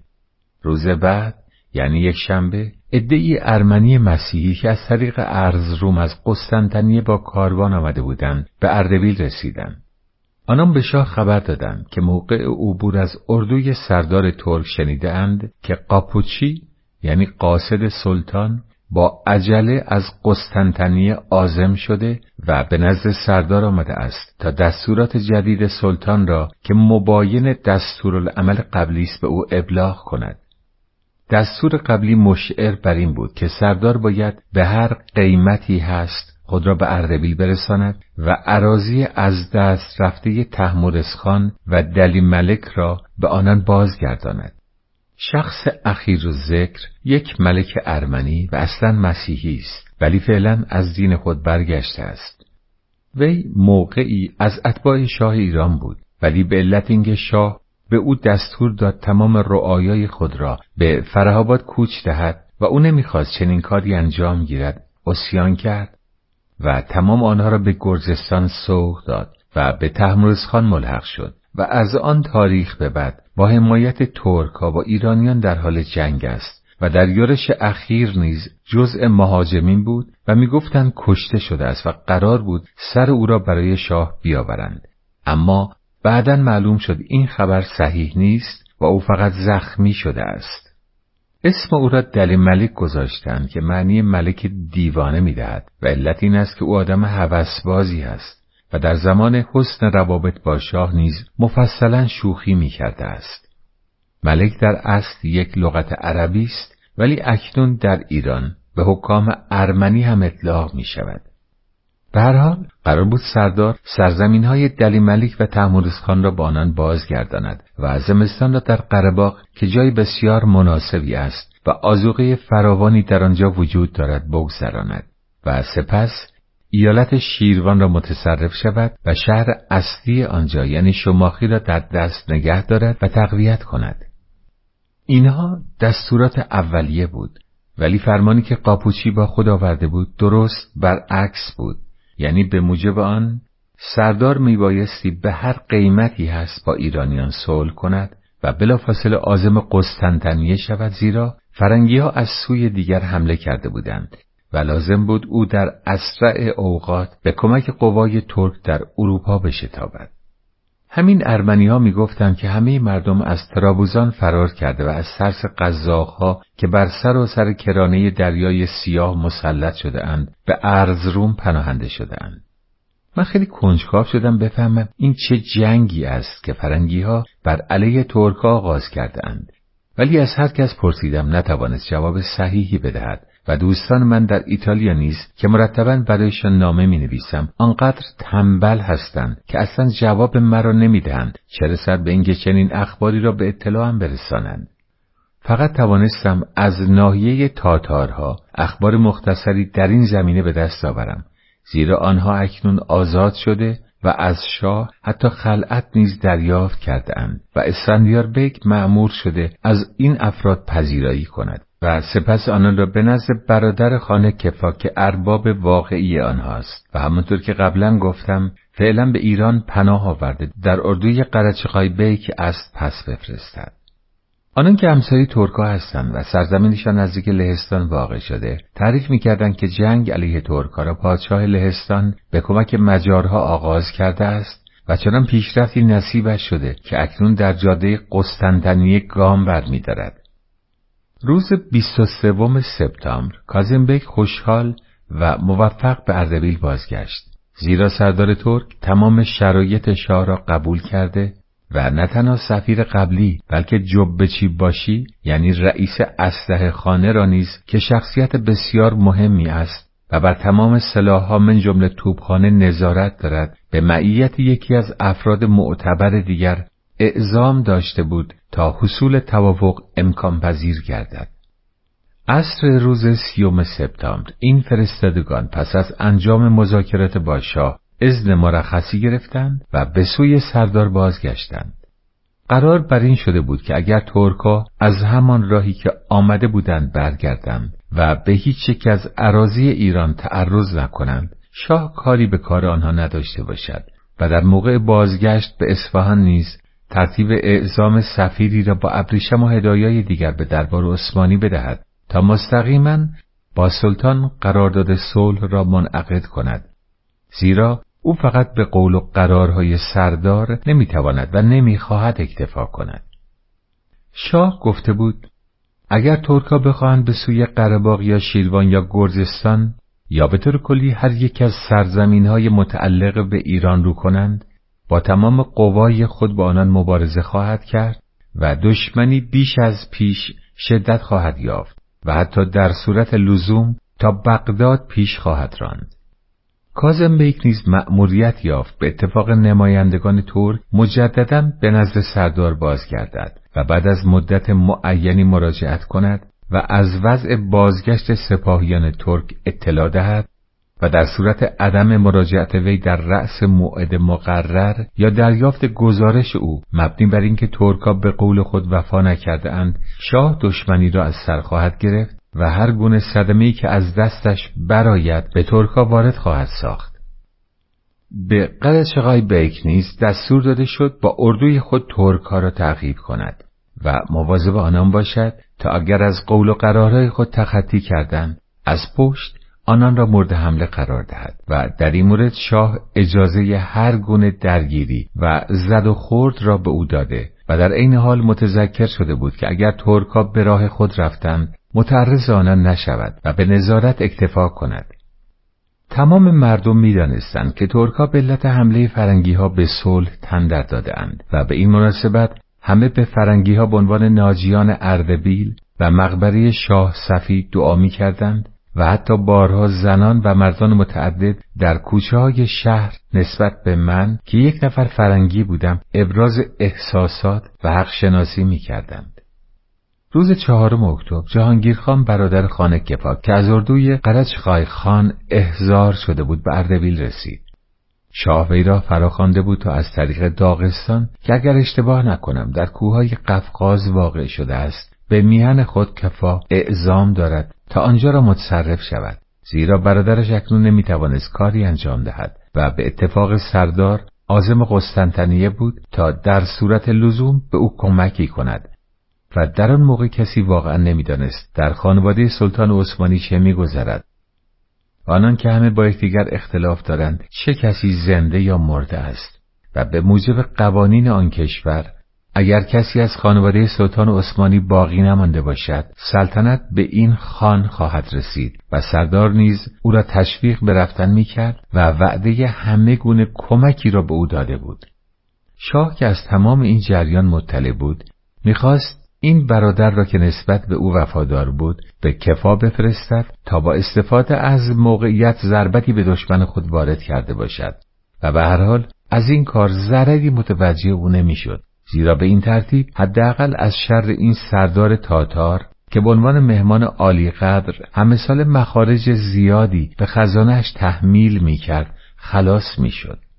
صبح پنجم اکتبر به شاه خبر رسید که ترکا در اثر اطلاع از این موضوع که پس از ملحق شدن لور حسین خان و افرادش که تعداد آنان به نه هزار نفر بلکه بیشتر می‌رسد و همچنین پیوستن خانها و سلطانهای متعدد دیگر قوای ایران افزایش فوقالعاده یافته و از طرفی به مناسبت اینکه از سفیر ترک یا کازمبیک که در آن موقع برای مذاکرات صلح در اردوی قرچاق بیک به سر می بردن اثری ظاهر نبود چنین استنباط کردند که ایرانیان می‌خواهند آنان را فرید دهند و ناگاهان به حمله پردازند و در نتیجه آنچنان گرفتار ترس و وحشت شده اند که حتی درخواستهای سردار و فرماندهان دیگر نیز کوچکترین اثری در آنان نکرده و به طور شرماوری شروع به فرار کرده اند. و با وجودی که توسط ایرانیان مطلع شده اند که از تعقیب آنان قصد حمله در کار نیست نه تنها از شدت ترس آنان کاسته نشده بلکه بر آن افسوده شده است زیرا در اثر این پیغام فهمیدند که همه جا مورد تعقیب هستند و در حقیقت پس از آن با سرعت بیشتری پا به فرار گذاشتند. شاه پس از شنیدن این خبر که ترکا همه جا در حال هزیمت هستند و به این ترتیب هر گونه مذاکره صلح بیمورد است به تمام فرماندهان لشکر دستور داد آنها را تعقیب کنند و هرچه می‌توانند از آنها بکشند یا اسیر سازند و به خصوص سعی کنند اشیا و عرابه هایی را که ترکا به علت تجیل در فرار در پشت سر خود باقی می‌گذارند و همچنین توپخانه آنها را به چنگ آورند. در شهر نیز جار زدند که هر کس از اهالی شهر که فرار کرده است می‌تواند به مسکن و معوای خود مراجعت کند و از طرفی به قرج بیک دستور داده شد. نگذرد. سفیر ترک یا کازمبیک یا پاشای وان که شاه او را خلعت داده و مرخص کرده بود از نزد او عزیمت کنند و به سوی اردوی ترکا روی آورند. به هر حال شاه از این خبر چنان خوشحال شد که در حضور جمعی اعلام کرد قصد دارد تا بغداد پیش تازد. و این سخنان او با شور و هیجان اطرافیان مواجه شد و آنها طبق معمول فریادهای الله الله برداشتند. ولی این منظره بیشتر به اجتماع موشهایی شباهت داشت که پس از عزیمت گربه رجزخانی می کردند. همان روز بعد از ظهر موقعی که شاه در کمال سرخوشی به نوشیدن شراب مشغول بود این جریان را تعریف می کنم تا شما نیز مانند من به بازی های سرنوشت بخندید. خبری کاملا مخالف به سمع او رسید. به این معنی که مردی گردالود و با عجله از راه سر رسید و گزارش داد که ترکا فقط تظاهر به فرار کرده بودند تا ایرانیان را فرید دهند و اگر هم به فرض این فرار به علت ترس بوده است اکنون بر آن غلبه کردند و قوای آنها فعلا در محل مناسبی بر سر راه قرباق توقف کرده و حدس زده می شود که می‌خواهند بدان سوی روی آورند. شاه از شنیدن این خبر به اندازه غمگین و ملول شد که جام شراب را رها کرد. زیرا خوب متوجه بود که در این صورت گرفتار مصائب فوق‌العاده‌ای خواهد شد.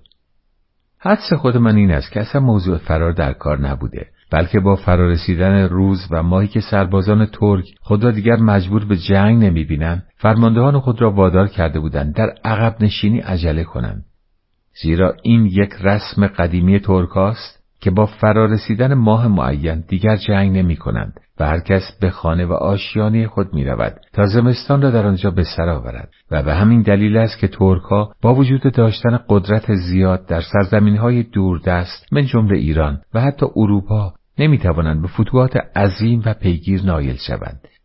چون یک فصل تمام لازم است تا قوا جمعآوری گردد و عظیمت به سوی نقطه مورد نظر آغاز شود. ولی همین که سربازان منجا رسیدند به محض فرارسیدن آن روز معین فرماندهان خود را تنها می‌گذارند و هر کس آزم خانه خود می شود تا بتواند زمستان را در آنجا به سر آورد و باید توجه داشت که خانه قالب سربازان در نقاط دوردست کشور عثمانی است. به این ترتیب اگر فرماندهان موفق نشوند کار جنگ را در فصل معینی تمام کنند تمام مساعی آنان به هدر رفته است و به نظر من این دفعه نیز چنین اتفاقی افتاده بود و حتی سردار از قرچقای بیک معذرت خواسته بود که مجبور است بدون پایان دادن مذاکرات عقب نشینی کند. زیرا سربازها تمام بندهای چادرها را پاره کرده و حتی خواستند او را سنگ باران کنند. شاه که گمان می‌کنم بالاخره نظریه مرا درباره علت عظیمت سربازان ترک پیدا کرده و قول سردار را دایر بر تمایل او به صلح پذیرفته بود. روز بعد قسمتی سپاهیان خود را مرخص کرد یعنی به مازندرانی ها و ترکمن ها اجازه داد به خانه خود برگردند تعجب نکنید که در آن روزها شاه آنقدر تغییر عقیده می‌داد زیرا او نیز مانند دیگران از جریانات جنگ اطلاع کاملی نداشت و اقدامات خود را بر مبنای اخبار متناقضی که مرتبا می رسید قرار می‌داد. روز دهم اکتبر دوست عزیز من پدر جوانی خلیفه کرملی های برهنپا که از شاه ازن مرخصی گرفته بود رهسپار اصفهان شد. پانزدهم همان ماه پسر قرج خایبه که از جانب پدرش به اردبیل اعزام شده بود وارد شد و خبر خوش عظیمت ترکا را از همان جاده که شاه درخواست کرده بود و با همان طریقی که مورد رضایت شاه بود به اطلاع رسانید روز بیستم نیز یک سفیر دیگر که بیک توکات بود به اردبیل آمد و به شاه اطلاع داد که ترکا از جاده مستقیم مراجعت کرده و شاید اکنون به وان هم رسیده باشند. سفیر خبر داد که سردار کازمبک را با خود به قسطنطنیه برده است تا مذاکرات صلح در آنجا دنبال شود و در عوض وی را مأمور ساخته است تا به اردبیل بیاید و درباره ابریشم ترتیبی دهد. ولی تمام اینها صحنه سازی بیش نبود زیرا ترکا از شاه بیمناک بودند و به وی اطمینان نداشتند. می‌دانم که در مورد این وقایع زیاد از حد صحبت کردم. ولی حیفم آمد. اخباری را که از منابع مفسق کسب کرده بودم به اطلاعات نرسانم. مضافم به اینکه در قسمت اعظم وقایع یا خودم سهیم بودم و یا آنها را به چشم دیده و یا به گوش خود شنیدم و سبک سنگین کردم و دروغ را به کناری گذاشتم. و اخباری را که به صحت آن اطمینان نداشتم ذکر نکردم.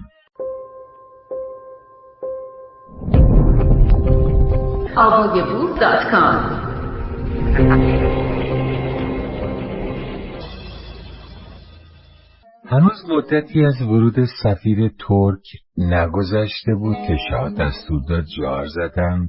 همه باید برای مراجعت به قزوین آماده باشند. در نتیجه همگی مقدمات سفر را فراهم کردیم و به تدریج رو با آن شهر به راه افتادیم.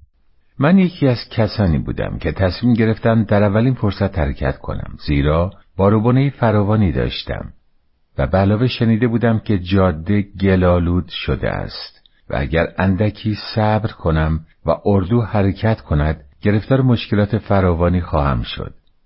روز بعد از ورود سفیر یعنی 21 اکتبر طرف غروب اردبیل را ترک کردم و بعد از طی یک فرسنگ در دهی که داشکسن یعنی سنگ تراش نامیده می شود توقف کردم.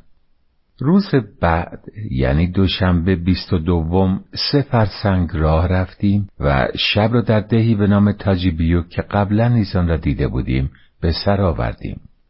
روز بعد بسیاری از غلامان شاه و افراد دیگری را که حامل باروبانه شاه بودند ملاقات کردم.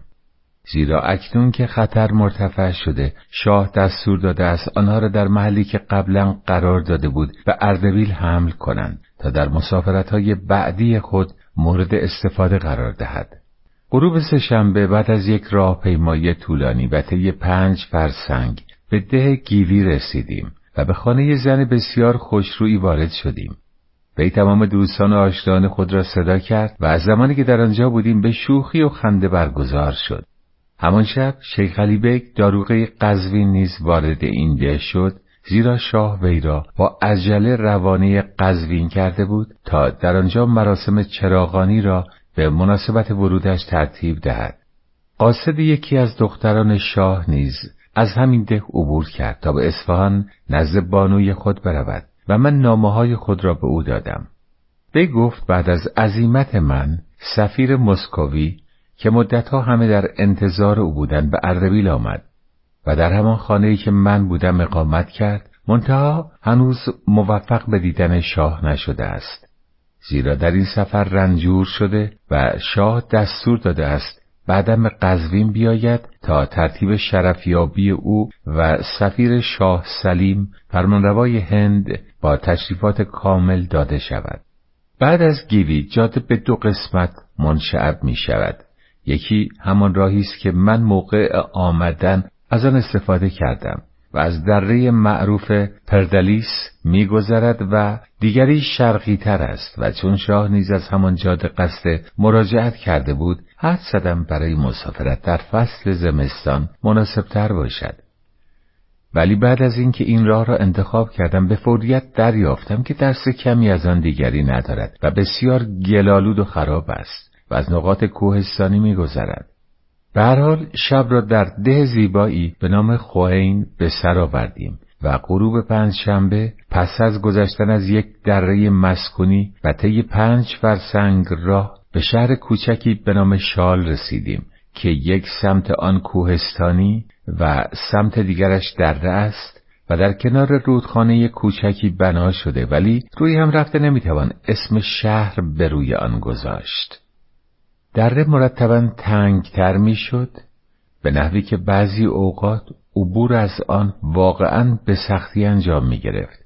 پس از طی سه فرسنگ در چنین شرایطی که گل و لای و لغزندگی نیز مزید بران شده بود در یک معبر سخت و خطرناکی که دیدن آن از قبل امکان نداشت تخت روان ما به طرز بسیار بدی سرنگون شد. به نحوی که ممکن بود برای اشخاص داخل آن خطر مرگ به وجود آید. ولی خواست خداوند هیچ کس صدمه ندید و حتی شترهای حامل تخت روان نیز از هر آسیبی در امان ماندند و این اتفاق به یک معجزه بیشتر شباهت داشت. به علت افتادن تخت روان و به منظور اجتناب از تکرار این قبیل اتفاقات و از طرفی به سبب گریختن گربه اخته قشنگ بانو معانی به نام زنبور در اثر سرنگون شدن تخت روان همانجا چادری برپا کردیم و شب را به سر آوردیم و تمام اطراف را گشتیم تا این حیوان زیبا را پیدا کنیم. بعد از مدتها تفحص و موقعی که تقریبا همه ناامید شده بودیم صدای او مرا متوجه خود کرد و بالاخره به چنگ من افتاد.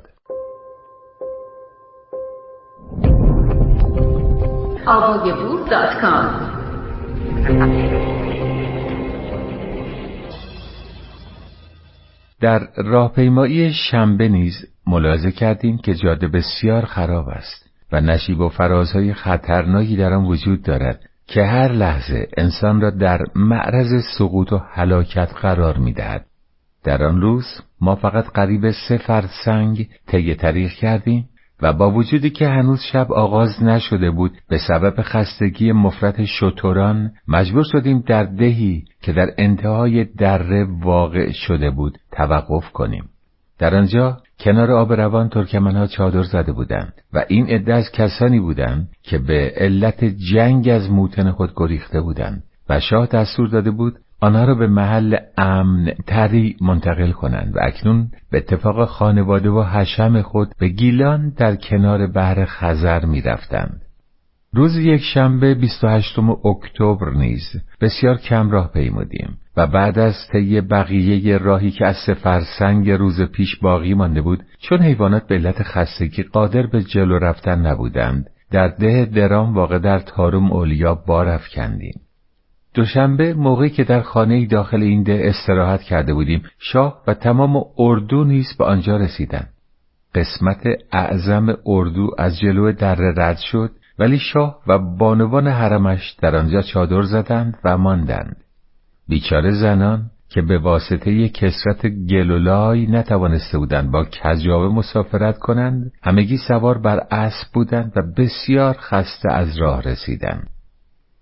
سهشنبه شاه خیلی دیر آزم شد و البته تا موقعی که او حرکت نکرده است کسی نمی‌تواند محل خود را ترک گوید تا مبادا در راه با زنان او مصادف شود. ما نیز گذاشتیم تا آنان کاملا دور شوند و سپس به راه افتادیم و قریب سه فرسنگ در مزرعه های پنبه راه پیمایی کردیم زیرا در تمام دره درام و اطراف آن و حتی تا قزوین زمین پر از بوته های پنبه است وقتی شب رسید در کنار همان رودخانه که تمام روز در ساحل چپ آن در جهت حرکت آب راه پیمایی کرده بودیم آرمیدیم چهارشنبه آخرین روز اکتبر پنج فرسنگ طی کردیم و شب را در دهکده کوچکی که در کنار جاده واقع شده و ابراهیم آباد خوانده می‌شد به سر آوردیم. روز بعد موقعی که من و تخت بیگ اسب میراندیم به امام قلی میرزا پسر شاه برخورد کردیم که قبلا نوشتم خیلی با من دوست شده است. وی از ملازمان من پرسید تخت روان از آن کیست؟ و چون دانست متعلق به من است مدتی با آنان به گفتگو پرداخت. این شاهزاده در نهایت سادگی روی زمین نشسته و مرغی شکاری روی دست خود گرفته بود.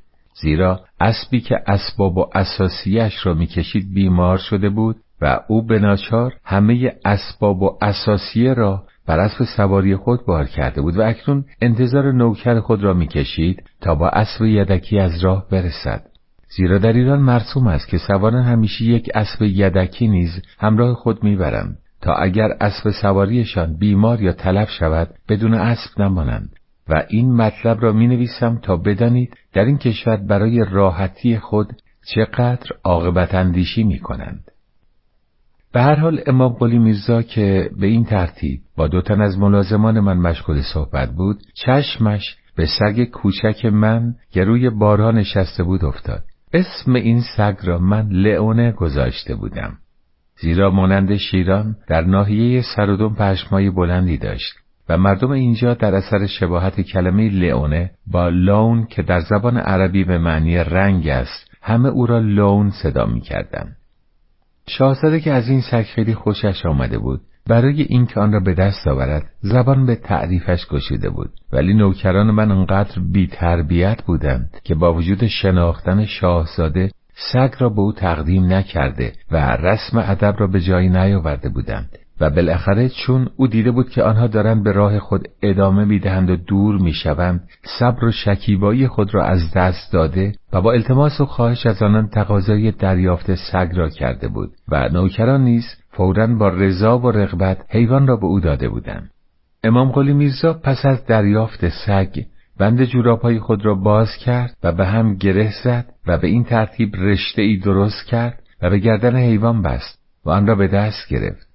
وضع او با پرنده های شکاری بر یک دست و بند سگ بر دست دیگر واقعا تماشایی بود. مضافم به اینکه جورابهایش نیز پایین افتاده بود و نمی‌توانست درست راه برود. سپس شاهزاده در طول راه با ملازمان من وارد صحبت جدیتری شد و گفته بود که پدرش واقعا مرد خوبی است و خداوند به کسانی که به او بد می‌گویند رحم نخواهد کرد.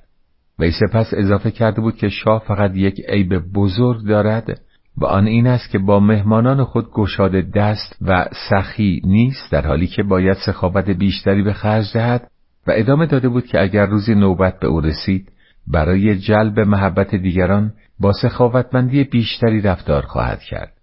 این سخنان برای شاهزاده سخت خطرناک است زیرا پدری دارد که برای همین حسادتهای بیمعنی و دلایل بی اساس پسر اول خود را به هلاکت رسانده است. پنجشنبه اول نوامبر بعد از طی یک فرسنگ به رودخانه رسیدیم که پل آن خراب شده بود و در نتیجه همه میبایستی از داخل آن عبور می‌کردند و این همان رودخانه است که قبلا ذکر آن را کردم و موقع رفتن به اردبیل نیز در معبر پردلیس از روی آن پل عبور کردیم نام این رودخانه قزل اوزن است که معنی رودخانه قرمز را می‌دهد زیرا از عراضی قرمز رنگ عبور می کند و رنگ آن به قرمزی می گراید. این رود به دریای خزر می ریزد و در طول مسیرش جریانات متعدد دیگری نیز به آن ملحق می شوند و بر حجمش می افزایند. در معبری که می بایستی از آن عبور می کردیم آب آنقدر زیاد بود که من صلاح ندیدم بانو معانی با تخت روان از آن بگذرد. و در نتیجه او و بانو لعالی خواهرش را که با ما به سر می برد پیاده کردم و گذاشتم که افراد من با شتران و باروبونه در آنجا به آب بزنند و رد شوند. و ما یعنی زن و خواهر زن و برادر زن و خود من به اتفاق دو نفر دیگر سواره اندکی به عقب برگشتیم. و در میان پیچ و خمهای دره یک پل خراب را که عبور حیوانات بارکش با اسباب و اساسی از روی آن میسر نبود ولی انسان با زحمت می توانست از آن عبور کند پیدا کردیم و اسبها را نیز با زحمت از آن گذراندیم.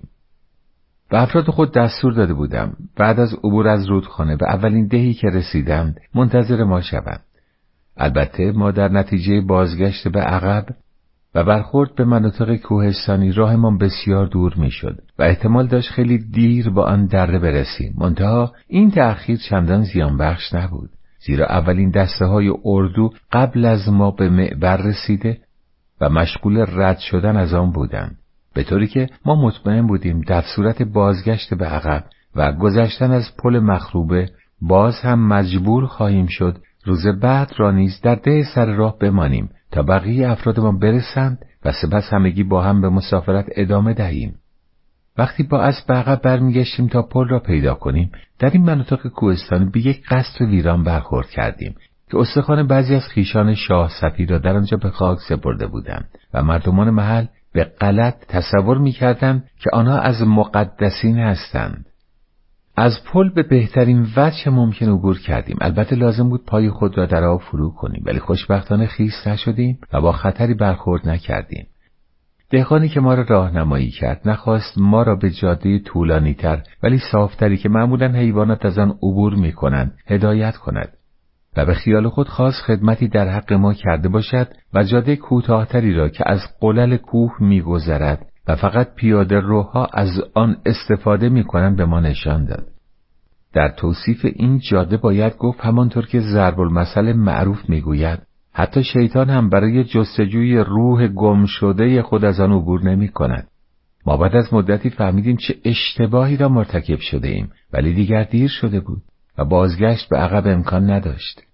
قسمت زیادی از راه را بایست پیاده طی می کردیم و با زحمت زیاد دهنه اسبان را می گرفتیم تا حیوانات بیچاره بتوانند عبور کنند. به این ترتیب تمام روز راه رفتیم و پاسی از شب گذشته به ده موعود که فقط نیم فرسنگ با گذرگاه رودخانه فاصله داشت رسیدیم و چون افراد من چادرها را برپا کرده بودند در آنجا به استراحت پرداختیم. ما مردم تیره بخت اگر از گذرگاه معمولی عبور کرده بودیم حد اکثر راهی که میپیمودیم یک فرسنگ و نیم بود در حالی که خود را گرفتار این جاده سخت و صعب العبور کردیم و در چنین شرایطی قریب چهار فرسنگ راه پیمودیم. من که واقعا خسته شده بودم و عرق زیادی بر سر و تنم نشسته بود فورا لباسهای خود را بیرون آوردم و با یک تا پیراهن به روی تخت خوابی که برایم گسترده بودند افتادم و به خواب رفتم.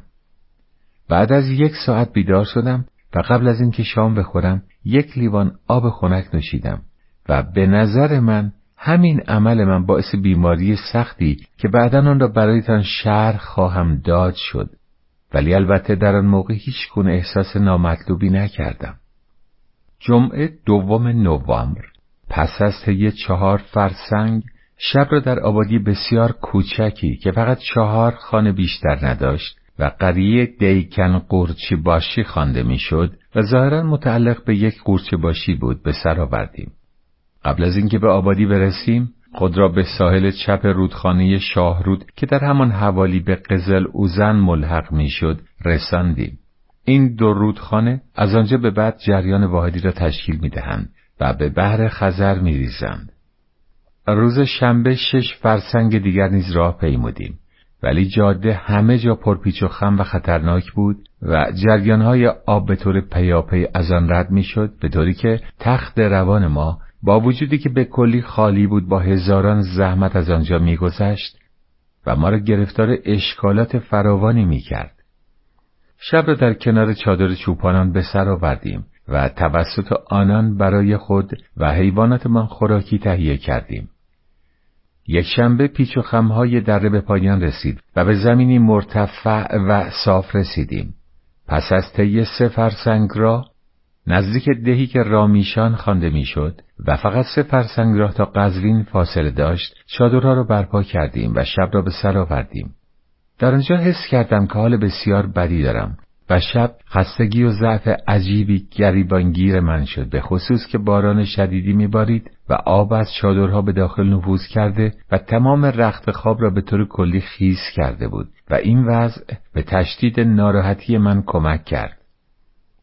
دوشنبه بعد از طی مختصر راهی آنقدر روی اسب احساس خستگی و کوفتگی کردم که بعد از صرف مختصر غذایی به کناری رفتم تا بخوابم. ولی گمان می‌کنم به عوض اینکه این خواب یک ساعته به من کمک کند وضع مرا وخیمتر ساخت چون در زیر آفتاب سوزان و روی خاک دراز کشیده بودم حالم واقعا بد شد و احساس کردم که بیماری بیش از پیش آزارم می‌دهد. صبح خیلی زود که به قزوین رسیدیم و ملاحظه کردیم در تمام خیابانها در اثر باران سیلاسا آب آنقدر بالا آمده است که به زیر شکم اسبان می‌رسد محل وصف اردو بیرون شهر در زیر باران و در میان گل و لای چادر زده بود و واقعا وضع سربازان رقت بار می نمود. زیرا شاه که سه روز پیش وارد شده بود چون نخواسته بود در آن هوای بد مردم شهر خانه های خود را خالی کنند و به نظامیان بسپارند دستور داده بود کسی مزاحم آنها نشود و اردو در بیرون شهر چادر بزنند در نتیجه کسی که در آن شهر دوست آشنایی نداشت یا بخت با او یاری نکرده بود تا مهماندار ناشناسی پیدا کند مجبور شده بود در آن شرایط سخت خود را در معرض بازی های آسمان قرار دهد. البته ما توسط دوستان خود خانه‌ای پیدا کردیم که در حوالی میدان بزرگ قرار داشت ولی در آنجا نیز از شر آب در امان نبودیم زیرا ساختمان بد این خانه ها جلو چنین بارانهای سختی را نمی توانست بگیرد. شاه دستور داده بود دور تا دور میدان را ببندند تا کسی به وسط آن نرود و در نتیجه زودتر خشک شود و برای انجام نمایشات آمادگی پیدا کند و پیاده ها همگی مجبور بودند بیرون چوب بس راه بروند.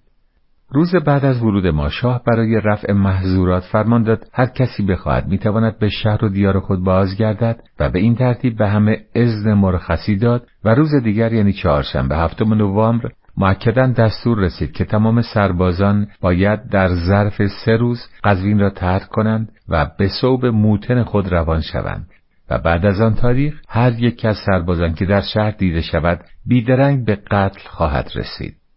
روز نهم نوامبر یک ارمنی مسیحی که تا به حال او را ندیده بودم و گرچه یعقوب خوانده می‌شد ولی چون شاه خیلی از خدمات او استفاده کرده و بارها او را با نامه های متعددی به این طرف و آن طرف روانه ساخته بود و به او جاسوس نیز خطاب می‌کردن نزد من آمد. وی به من گفت اخیرا از طریق ونیز و قسطنطنیه و حلب از اروپا بازگشته و از خاک عثمانی گذشته است. زیرا شاه به او نامههایی برای پادشاه لهستان و آرشیدوک فردیناند و سایر شاهزادگان اروپا داده بود و اکنون این مأموریت را به پایان رسانده است.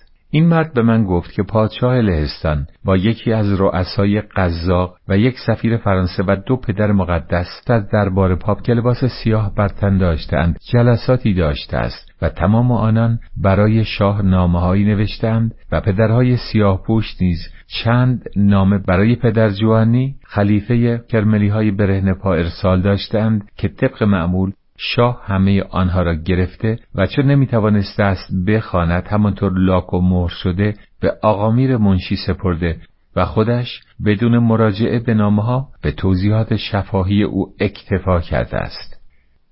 یعقوب گفت آرشیدوک فردیناند به کمک آلمان های مقیم لهستان و فرانسوی ها جنگ سهمگین و توأم با موفقیتی را بر علیه ترک آغاز کرده است. پرنس بگدانی نیز به سمت مسیحیان گراییده ولی پرنس والشی که نسبت به ترکا وفادار مانده است تمام اراضی خود را از دست داده و به قسطنطنیه گریخته است و مسیحیان تا شهر بودوم نفوذ کرده و آنجا را تحت محاصره درآوردند. و گرچه ترکهای آنجا هر روز قاصد به قسطنطنیه میفرستند و تقاضای کمک می‌کنند ولی گمان نمی‌رود چنین کمکی به موقع برسد و این شهر مسلما به زودی تسلیم خواهد شد.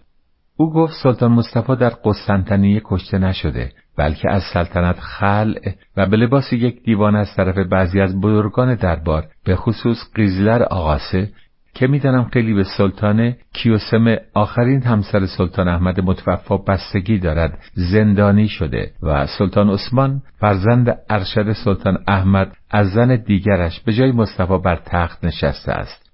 منتها او نیز در موقع سواری از اسب فرو افتاده و دستش شکسته و حتی می‌گویند کشته شده و البته تمام اینها شایعات است.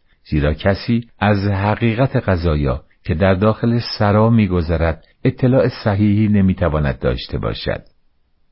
بعد از اتفاقی که برای عثمان افتاد توی پرانتز و خدا می‌داند حقیقت امر از چه قرار است پرانتز بسته طبق اخباری که به خارج نفوذ کرده اکنون سلطان محمود فرزند دوم سلطان احمد که اولین فرزند سلطان کیوسمه است از زندان داخلی قصر رهایی یافته و به سلطنت برگزیده شده است من از تمام این اخبار لذت بردم و وقایعی را که در قسطنطنیه اتفاق افتاده است از مدت قبل پیش بینی کرده بودم.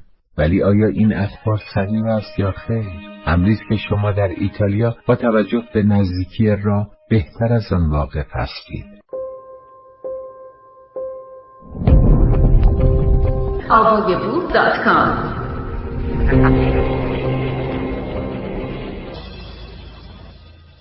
عصر روز بعد. یعنی دهم نوامبر. برای اولین بار شاه دستور داد میدان را چراغان کنند و خودش نیز سوار بر اسب تا پاسی از شب گذشته به اتفاق بزرگان با عمرا در آنجا گردش کرد. این چراغانی را دکاندارها و مردم شهر به خرج خود انجام می‌دهند تا در شادی شرکت کرده باشند. و هر کس که مأمور ابلاغ امر شاه برای چراغانی شده باشد پول و هدیه فراوانی از مردم شهر دریافت می کند. در شب چراغان روی تمام دیوارها و بامها و ایوانها که در اطراف میدان بزرگ شهر است چراغهای کوچک گلی پر روغن میچینند و بی آنکه برای جلوگیری از باد چنانکه در شهر روم مرسوم است دور آنها را کاغذی بنفش یا چیزی شبیه آن بپیچند آنها را روشن می کنند. حتی چراغها را بی نظم و ترتیب بدون که نقشه و صورت معینی داشته باشد در هم و بر هم قرار می دهند. ولی با این همه چون تمام در و دیوارهای اطراف میدان که خیلی بزرگ است از بالا تا پایین نورانی می شود منظره جالبی به وجود می آید و شب مثل روز روشن می شود. موقعی که شاه به میدان آمد من تنها بودم. ولی بعد به منزل رفتم تا استراحت کنم زیرا حالم به هیچ وجه خوش نبود و صرفه زیاد و درد سینه آزارم می‌داد و چون حدس می‌زدم تب دارم ماندن در هوای آزاد برایم خوب نبود. روز یک شنبه غروب که باز هم چراغانی ادامه داشت شاه دستور داد دور تا دور میدان را با تخت بستند و گفتند همه داخل شوند و خودش نیز تمام شب را در آنجا راه رفت و زیر نور چراغهای بیشمار میدان به میگساری پرداخت.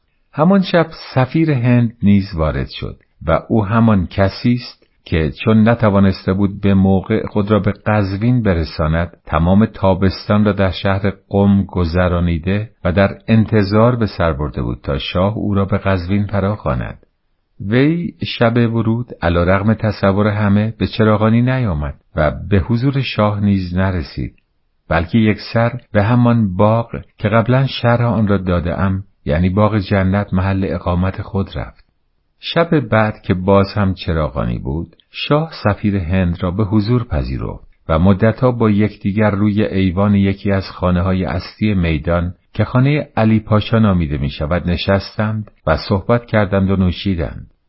ظاهرا علی پاشا در زمان استیلای ترک ها پاشای تبریز بوده است.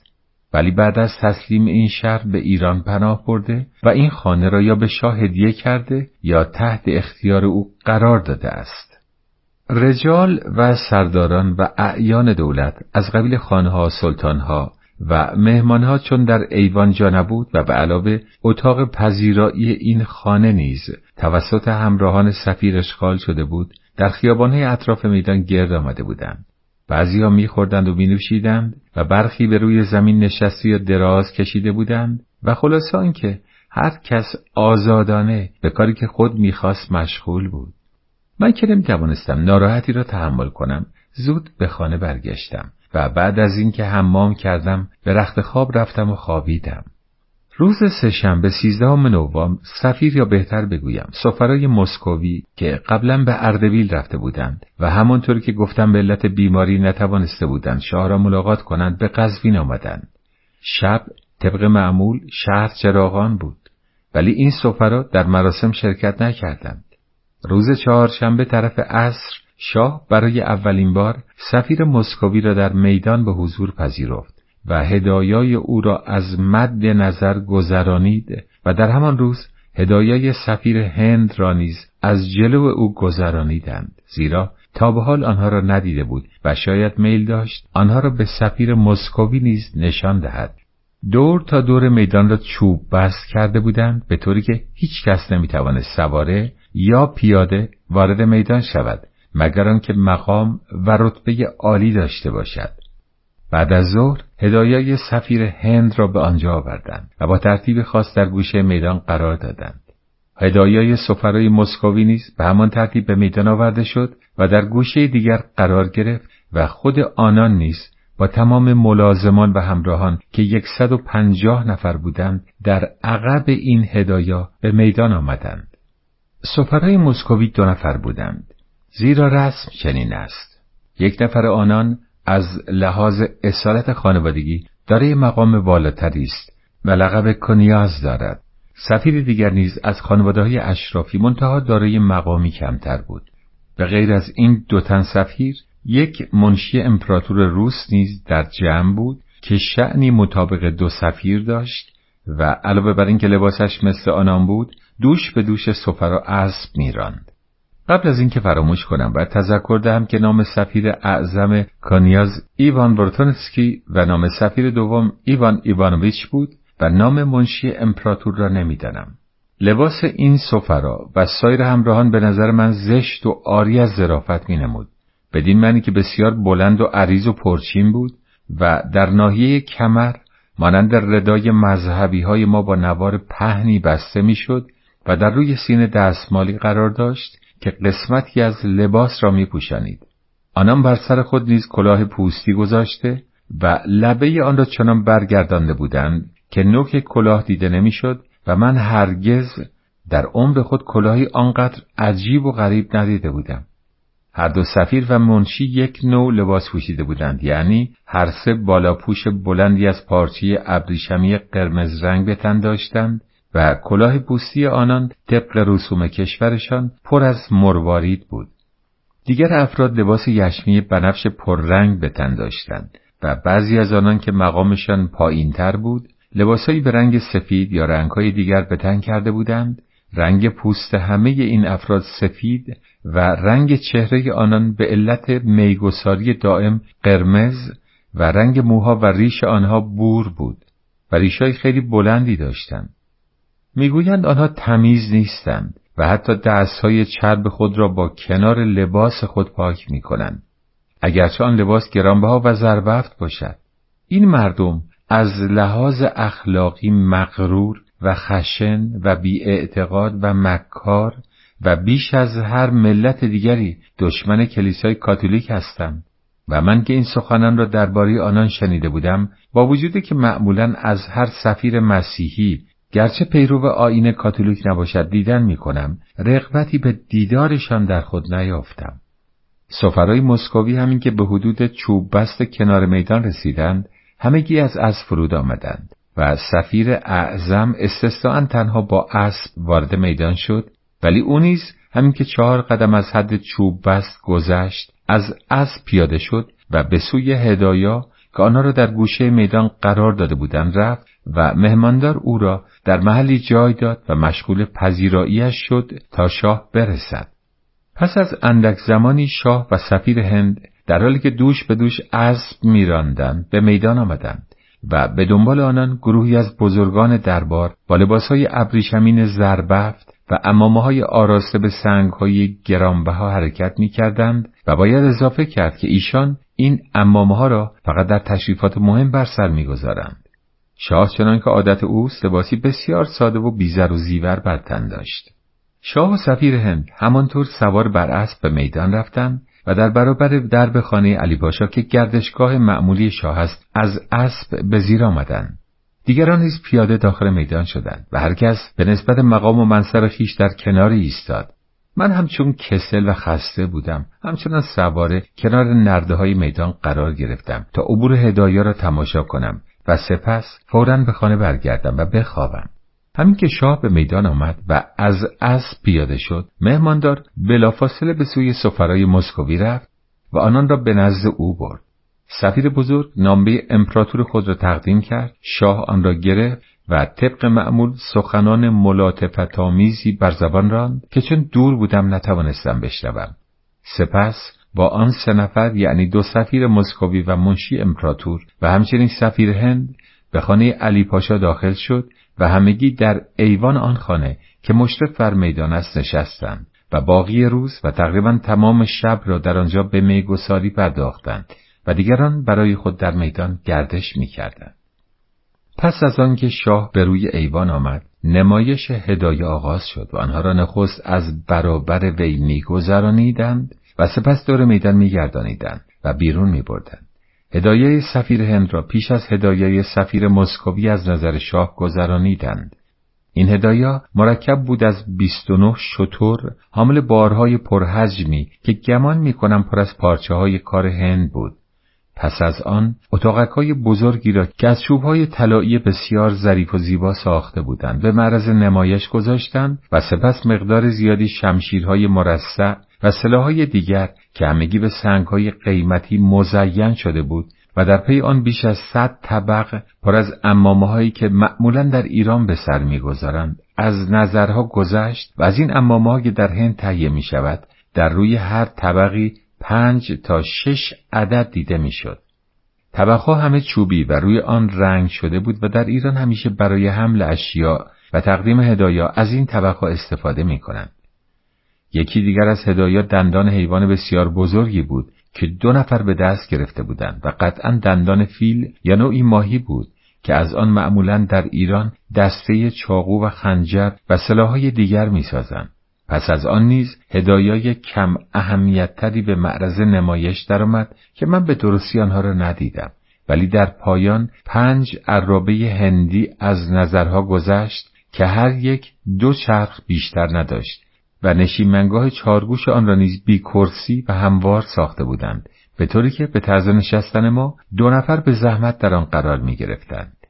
ولی به رسم نشستن شرقی ها چهار نفر به خوبی می توانستند در آن جایی بگیرند و بر بالش های گرد متعددی که در اطرافش چیده شده بود تکیه بزنند.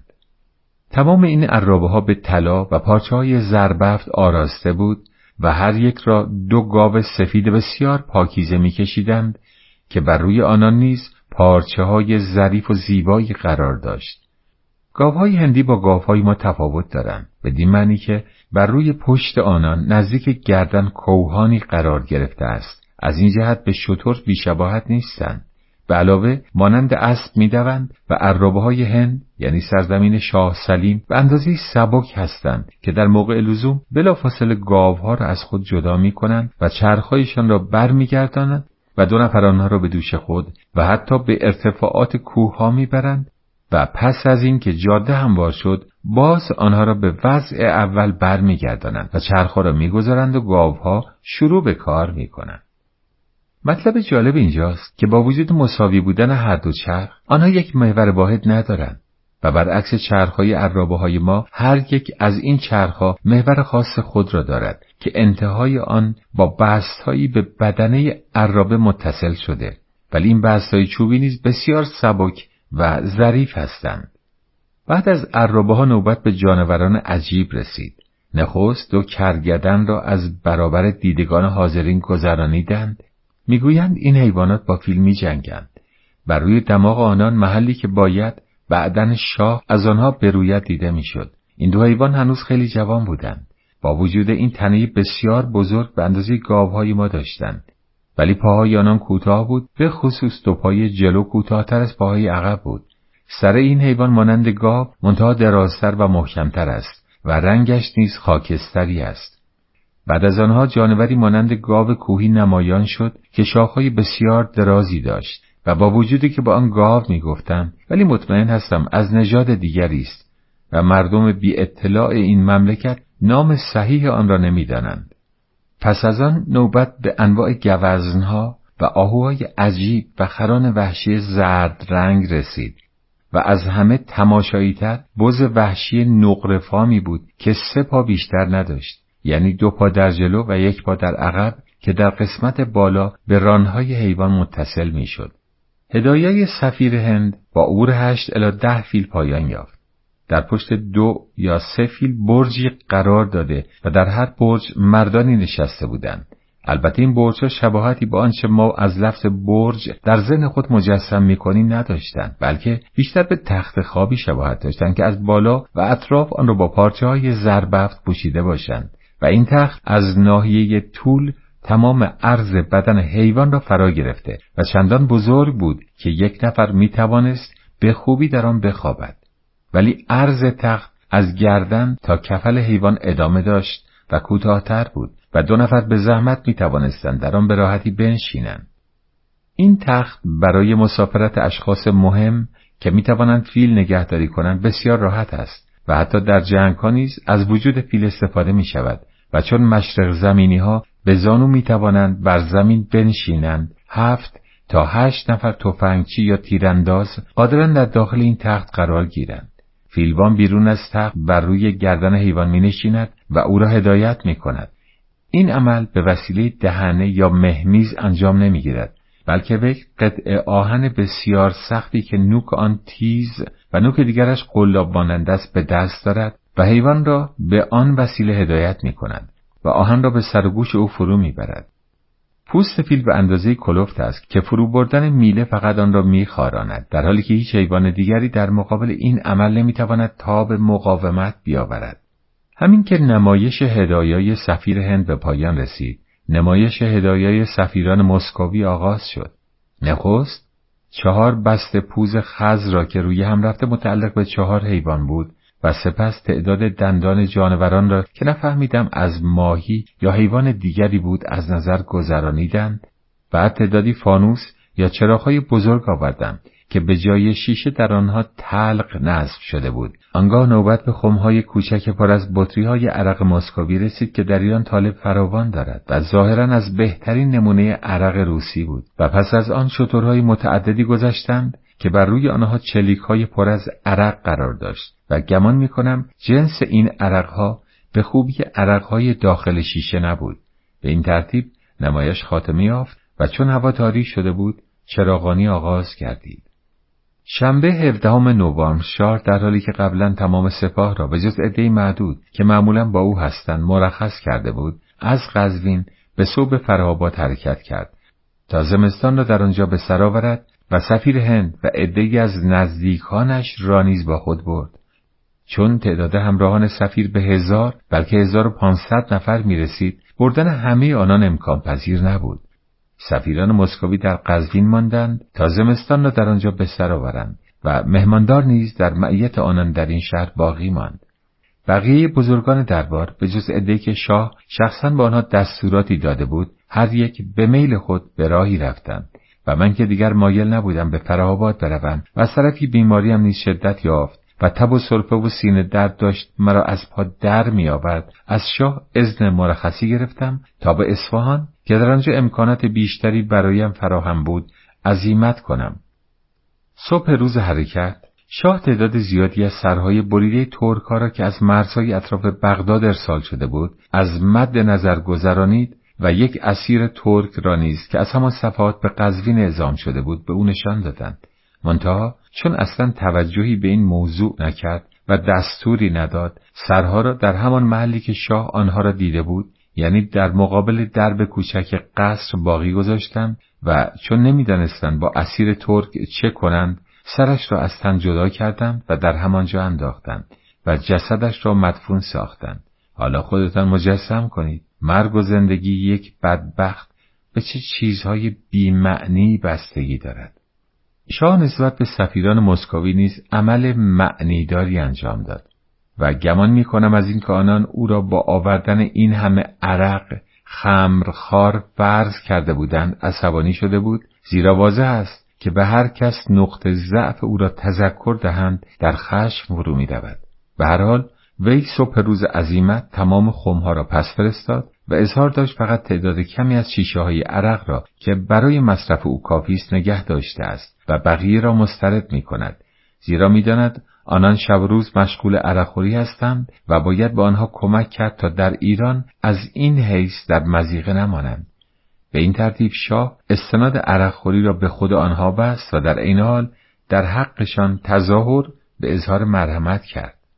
در این ایام حال من به اندازه بد بود که به پدر مقدس در اصفهان نوشتم مدفن مرا در آن شهر در نظر بگیرد. زیرا در صورتی که می توانستم زنده به آن شهر برسم ترجیح می دادم در آنجا به خاک سپرده شوم. صبح روز یک شنبه با وجود رنجوری فراوان قصد عزیمت کردم. زیرا به خود می گفتم که اگر قسمت من مردن باشد این امر چه در قزوین و چه در بین راه اتفاق بیفتد یکسان خواهد بود. ولی در عوض هرچه زودتر خودم را به اصفهان بتوانم برسانم برایم بهتر خواهد بود. زیرا اقلا در آنجا می‌توانم دوستان خود را ببینم و از محبتشان بهرهمند شوم و در موقع مردن نیز آداب مذهبی در باره انجام گیرد. من نمی‌خواستم خود را به دست اتباع محل که همه آنها از حکمت و تبابت بی بهره اند بسپارم و فقط به معالجات مختصری که خود صلاح می‌دانستم اکتفا کردم. از جهت معالجه نیز اسفان بهتر بود زیرا در آنجا اقلا کسانی بودم که به طب غربی مختصر آشنایی داشته باشند و به خصوص روحانیون مسیحی در این قسمت مسلما صاحب تجربیاتی بودند و خلاصه هزاران دلیل دیگر نیز وجود داشت که مرا به رفتن به اصفهان و ترک قزوین تشویق می کرد. با این تفاصیل روزی یک شنبه نتوانستم از قزوین حرکت کنم زیرا شب قبل یکی از مهترهای دقل که مسلمان بود و علی خوانده می‌شد و چون از عظیمت قریب الوقوع ما مطلع شده بود دیواره چوبی استبل را خراب کرده و با یکی از بهترین اسبان و مقدار زیادی اسباب و اساسیه گریخته بود. به این ترتیب مجبور شدم یک شنبه را در قزوین بمانم و به اطراف و جوانب کس روانه کنم تا او را بیابند. ولی تمام مساعی ما به هدر رفت زیرا بین تاریخ فرار و تاریخ تعقیب فاصله زیادی وجود داشت. اگر سرقت از طرف یک نفر بیگانه انجام می گرفت حاکم شهر مجبور بود از من رفع خسارت کند. ولی در مورد دزدی از طرف یک از افراد خانه او مسئولیتی نداشت. زیرا وظیفه خود من بود که همه گونه احتیاط را به جای آورم و صداقت و امانت اشخاص را بسنجم. چون هر گونه اقدامی را بدون نتیجه دیدم و از طرفی بیادم نیامد کسی زمانت او را کرده باشد از خسارت خود چشم پوشیدم. و سهشنبه بیستم نوامبر از طریق جاده مستقیم به سوی اصفهان روان شدم و چون استفاده از اسب به علت بیماری برایم امکان وزیر نبود به تخت روان که بسیار مناسب حالم بود پناه بردم. بعد از طی سه فرسنگ یا سه اولین شب را در نزدیکی ده خرابی که در کنار جاده واقع شده بود به سر آوردیم و همانجا چادر زدیم. منتها چون آنجا غذا نمی توانستیم پیدا کنیم مایحتاج خود را از ده دیگری که دورتر از جاده قرار داشت فراهم کردیم. صبح روز چهارشنبه موقعی که بارها را میبستیم یک ستاره دنباله دار یعنی یکی از دو ستاره دنباله داری را که در این ایام ظهور کرده اند مشاهده کردم و این یکی بزرگتر از آن دو بود. شنیدم در ایتالیا نیز راجع به این پدیده آسمانی صحبت بسیار شده است و به این ترتیب من مطلب دیگری اضافه نمی کنم. در ایران و هند در اطراف این ستاره زیاد صحبت می کنند و همگی آن را علامت جنگ و خونریزی می شمارند و به نظرم آمد که ابرهای قرمز رنگ نیز با آن همراه بود چون در آن سهرگاه تمام آسمان به رنگ خون در آمده بود. نوکران من می‌گفتند ستاره مذکور از چند شب پیش به این طرف یعنی از اول ماه هر شب قابل رؤیت بوده است. بعد از طی یک فرسنگ راه پدر ملکیور دلی آنجلی رئیس سومه آگستین های اسفان را که به دستور پادشاه اسپانیه در ایران به سر می برد و از قدیم با من دوست بود ملاقات کردیم. و این پدرم آن کسی است که همسر من تا یک سال پیش که فارسی یاد نگرفته بود و فقط به زبان ترکی تکلم می‌کرد اعترافات خود را نزد او که خوب به زبان ترکی آشناس انجام می‌داد. پدر مقدس از اصفهان به نزد شاه می‌رفت. تا درباره بعضی از مسائل مربوط به هرمز مذاکراتی انجام دهد. مأموریت او فقط از جانب سفیر اسپان که اکنون بدون هیچ نتیجه در اصفهان و دور از دربار شاه به سر می‌برد نبود بلکه نایب السلطنه هند و حاکم هرمز نیز با اصرار این خواهش را از او کرده بودند. زیرا قاصدی که چندی پیش با نامهای متعدد درباره این موضوع از جانب سفیر اسپانی به نزد شاه روانه شده بود هرگز مراجعت نکرده بود. من به محض ورود این قاصد اقدام کرده بودم تا او را به شاه معرفی کنند و البته معمولا این امر کار آسانی نیست. شاه او را به مهماندار سپرده و پیش از عزیمت پاسخ لازم را نیز داده بود. منتها چون مهماندار شبانه روز از عرقهای مسکاوی مست لایعقل بود قدرت نداشت جواب شاه را به او بازگوید.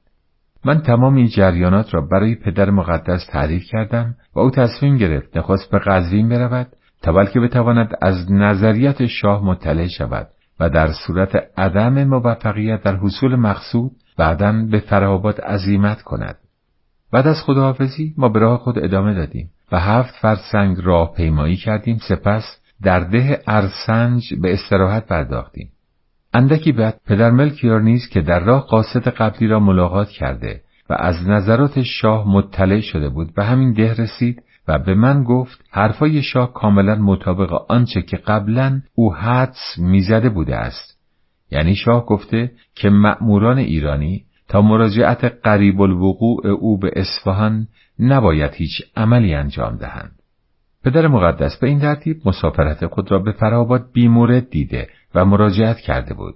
با وجود این همان شب قاصدی را با عجله به اصفهان روان ساخت تا این مطلب را به اطلاع سفیر اسپان برساند و در صورتی که سفیر اصرار داشته باشد مجددا بازگردد و در راه او را از جریان آگاه سازد تا در صورت لزوم به فراباد برود من از همراهی پدر روحانی چنان قوتی در خود یافتم که از تخت روان برخواستم و بر اسب نشستم و واقعا از مصاحبت او و پدر دیگری که فرامانوال دلامادار دی دیو خوانده می‌شد و یک سپاهی ایرانی به نام نظربه که قبلا او را می شناختم و دین عیسوی داشت و همچنین آشنایان دیگر تا حدی ناراحتی خود را از یاد بردم. پنجشنبه شش فرسنگ دیگر راه رفتیم. و شب را در کاروانسرای بزرگی که در محل نسبتا دور افتاده بنا شده بود و کاروانسرای بیگم خوانده می‌شد به سر آوردیم. این کاروانسرا توسط زینب بیگم دختر شاه تحماس و امه شاه عباس که اکنون نیز حیات دارد ساخته شده و اطراف آن تماما متعلق به اوست. این بانو اکنون به علل اختلافات داخلی فامیلی مورد غضب شاه واقع شده و در قزوین به حال نیمه زندانی به سر می‌برد.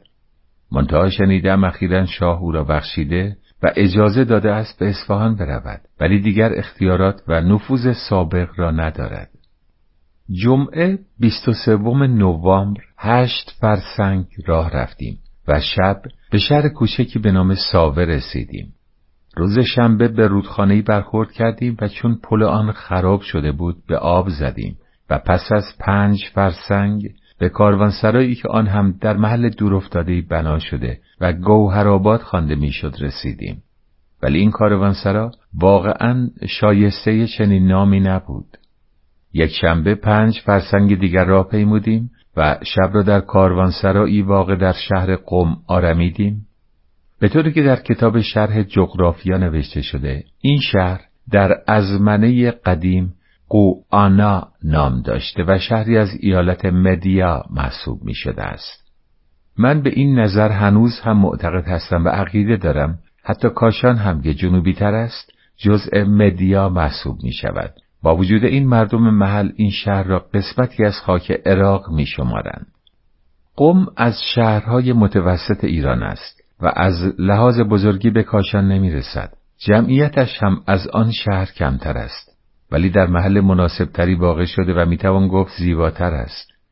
جلوی شهر رودخانه کوچکی جاری است که در اثر باران و آب کوههای اطراف بعضی اوقات خیلی بزرگ و پرآب می شود. در نزدیکی پل سنگی این رودخانه مقبره‌ای واقع شده که می‌گویند خواهر امام رضا یکی از بازماندگان پیامبر اسلام در آنجا دفن است. و این خواهر نیز از طرف مردم مقدس شمرده می شود و مدفن او زیارتگاه عمومی است. کوچه ها و بازار شهر نسبتا خوب و تمیز و میدان شهر به حد کافی جادار و متناسب است و روی هم رفته تمام شهر به نظر من زیبا و دلگشا آمد. روز دوشنبه حرکت نکردیم تا حیوانات استراحت کنند و من که حال خود را بهتر حس می کردم از جا بلند شدم و قدری خربوزه و هندوانه خوردم و ناپرهیزی هایی کردم که بعدا برایم بسیار گران تمام شد. سهشنبه فقط سه فرزنگ طی طریق کردیم و شب را در دهی به نام قاسم آباد آرمیدیم. چهارشنبه پیمایی ما شش فرسنگ بود و شب را در دهی به نام سین سین به سر آوردیم. پنجشنبه در حالی که قبل از طلوع سفیدی صبح اتفاق پدر ملکیور اسب میراندم برای اولین بار ستاره دنبالدار کوچکتر را مشاهده کردم که بسیار از اولی درخشانتر بود و هر دو آنها تا چند روز بعد هم دیده می شدند. بعد از طی شش الا هفت فرسنگ شب به کاشان رسیدیم و در کاروانسرای شاه واقع در خارج شهر بارف کندیم و اتفاقا همان اتاقی نصیب من شد که موقع رفتن به فراهاباد نیز در آن سکنا گزیده بودم. در طول راه با وجودی که لباس پوستی بر تن داشتم سرما مرا فوق العاده آزار می‌داد و در کاشان نتوانستم حتی از بستر برخیزم زیرا حالم بسیار بد بود پدر روحانی به ما خیلی کمک کرد و با وجودی که هیچ کس از همراهان من از تبابت سررشته نداشتند چون او غذاهای خوب که با شیوه آشپزی غربی تهیه شده بود برای من دستور می‌داد. اقلا ضعیفتر نشدم در حالی که در قزوین به واسطه نخوردن غذاهای خوب و سالم واقعا مشتق مرگ بودم.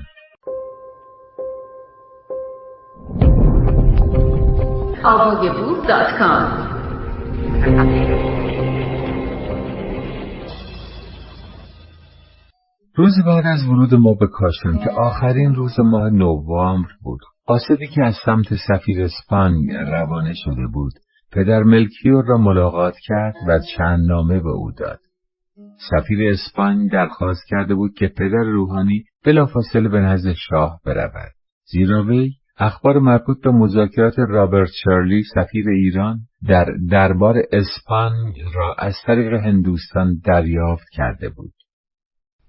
زیرنویس شاه عباس در سال 1615 میلادی سر رابرت شرلی را به اروپا اعزام داشت تا با فیلیپ سوم مذاکراتی انجام دهد و اعلام کند که شاه انحصار تجارت ابریشم را حاضر است به پرتغالی ها واگذارد به شرطی که آنان در مقابل ادویه و فلفل و اجناس هندی تحویل دهند. سر رابرت شرلی بعد از مذاکرات طولانی و مفصل در به ثمر رساندن مذاکرات توفیق یافت. ولی موقعی که سفیر اسپان دون گارسیا سیلوا ایفیگورا درخواست استرداد بحرین و سرزمینی های دیگر مورد اختلاف را کرد شاه چنان در خشم شد که دیگر به هیچ گونه مذاکره تن در نداد. دنباله مد مذاکرات درباره این امر دور می‌زد که پادشاه اسپان به دهانه بحر امر چند کشتی جنگی بفرستد و راه دریایی هند را به مکه و قاهره ببندد. در مقابل شاه نیز اقداماتی به نفع پرتغالی های هرمز و هند انجام دهد و شاید هم قلعه بندر را با آنان بازگرداند. پادشاه اسپان درخواست استرداد بحرین را نیز کرده بود ولی در این مورد رابرت شرلی از طرف شاه ایران اجازه ای برای مذاکره نداشت. پادشاه اسپان نمی توانست به صحت گفتار رابرت شرلی اطمینان داشته باشد و اگرچه او انگلیسی و کاتولیک بود معزالک نسبت به او سوء زن داشت و به این مناسبت می‌خواست قبل از اینکه مذاکرات را از سر گرفته شود از نظریات شاه مستقیما اطلاع حاصل کند. شاه اسپان نسبت به اعزام کشتی به بحر احمر مخالفتی نداشت به شرط اینکه ایرانیان قلعه بندر را پس بدهند و من قبلا از تمام مطالب مطلع شده بودم. زیرا این اخبار پیش از اینکه به هندوستان برسد و از آن طریق به ایران راه یابد توسط قاصدی که رابرت شرلی از راه حلب روانه ساخته بود به اطلاع شاه رسیده بود. چون رابرت شرلی مطالب خود را به فرانسه نوشته بود معکدا درخواست کرده بود هیچ کس جز پدر جوانی تادا و خلیفه کرملی های برهنه پا آن را برای شاه ترجمه نکند و موقعی که پدر از نزد شاه یعنی از اردبیل مراجعت می کرد این قاصد را در قزوین ملاقات کرده و او را با خود به اصفهان برده بود. و من از نامه هایی که او از اصفهان برای مهماندار ارسال شده بود به جریان امر پی بردم. پدر جوانی چنین نظار نظر کرده بود که چون از شاه اذن مرخصی گرفته دیگر نمی‌تواند فورا به نزد او مراجعت کند و از طرفی چون از احتیاط بدور است که نامه ها را توسط قاصد روانه سازد آنها را پیش خود نگه میدارد تا دستوری در این باره از طرف اعلی حضرت صادر شود وی در این مورد برای من نیز به اردبیل نامه نوشت و تقاضا کرد مطالبش را به عرض شاه برسانم. منتها نامش موقعی به من رسید که اردبیل را ترک کرده بودم و نمی توانستم به آن شهر برگردم.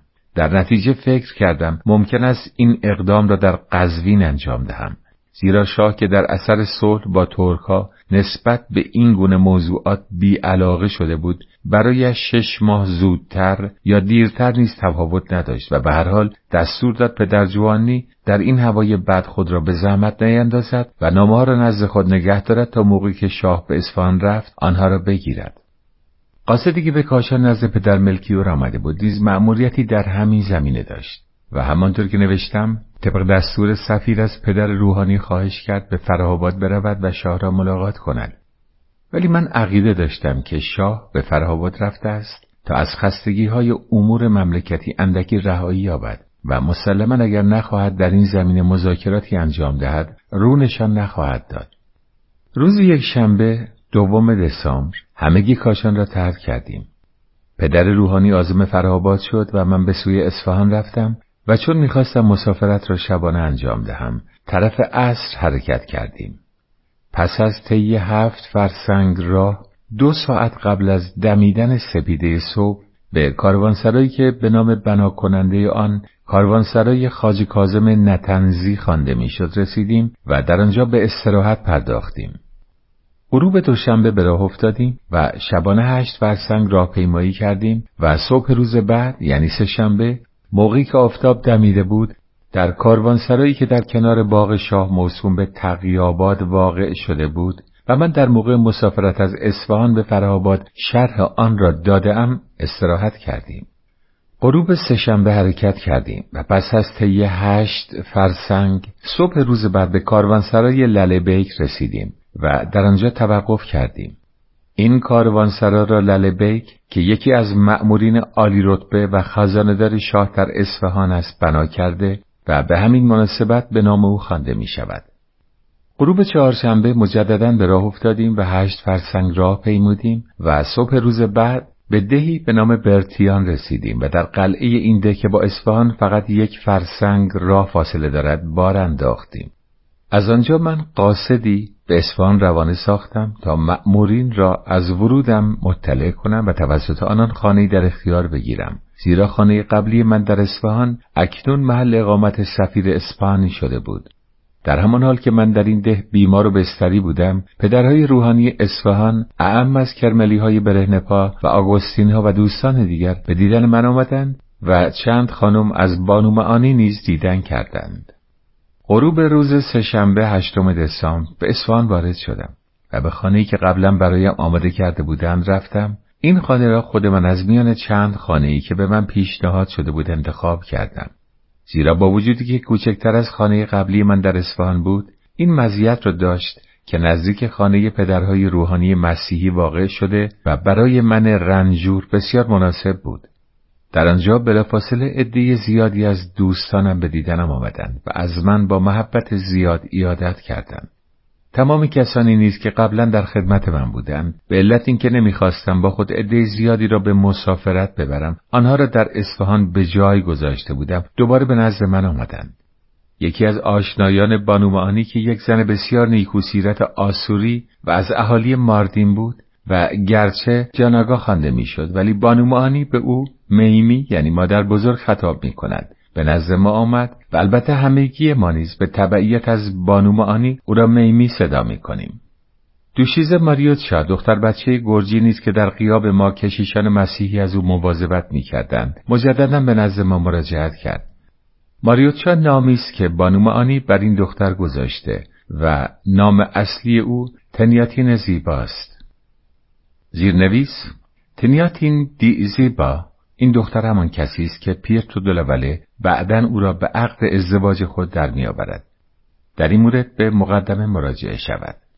دنبالی متن این دختر یتیم است یعنی پدر خود را موقعی که گرجستان به دست شاه عباس ویران شد از دست داده و مادرش هم در موقع مهاجرت به ایران مرده است. در اواخر ژوئن سال 1617 یکی از دوستان گرجی او را به خانه ما آورد تا به نگهداریش بپردازیم. زیرا آنان نگران بودند مبادا شاه به طوری که عادت اوست این دختر بچه را که فقط هفت سال داشت به خانه خود ببرد یا به دست یکی از بزرگان درباری بسپارد و واضح بود که به این ترتیب تعالیم مذهبی اسلامی کار خود را می‌کرد و این طفل را با آسانی می‌توانستند از دین مسیحی منحرف سازند.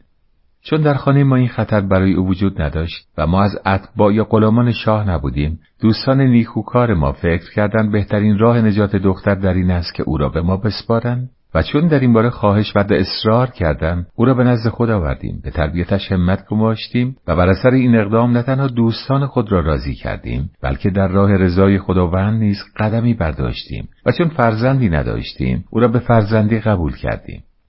وقتی بعدا به قصد همراهی شاه به اردو رفتم تا شاهد جنگ های او باشم صلاح ندیدم این دختر را با خودم ببرم و در نتیجه وی را به پدرهای روحانی که آنان نیز مهمان شاه بودند و از مزایای آن استفاده می‌کردند سپردم و میمی را برای سرپرستی او تعیین کردم.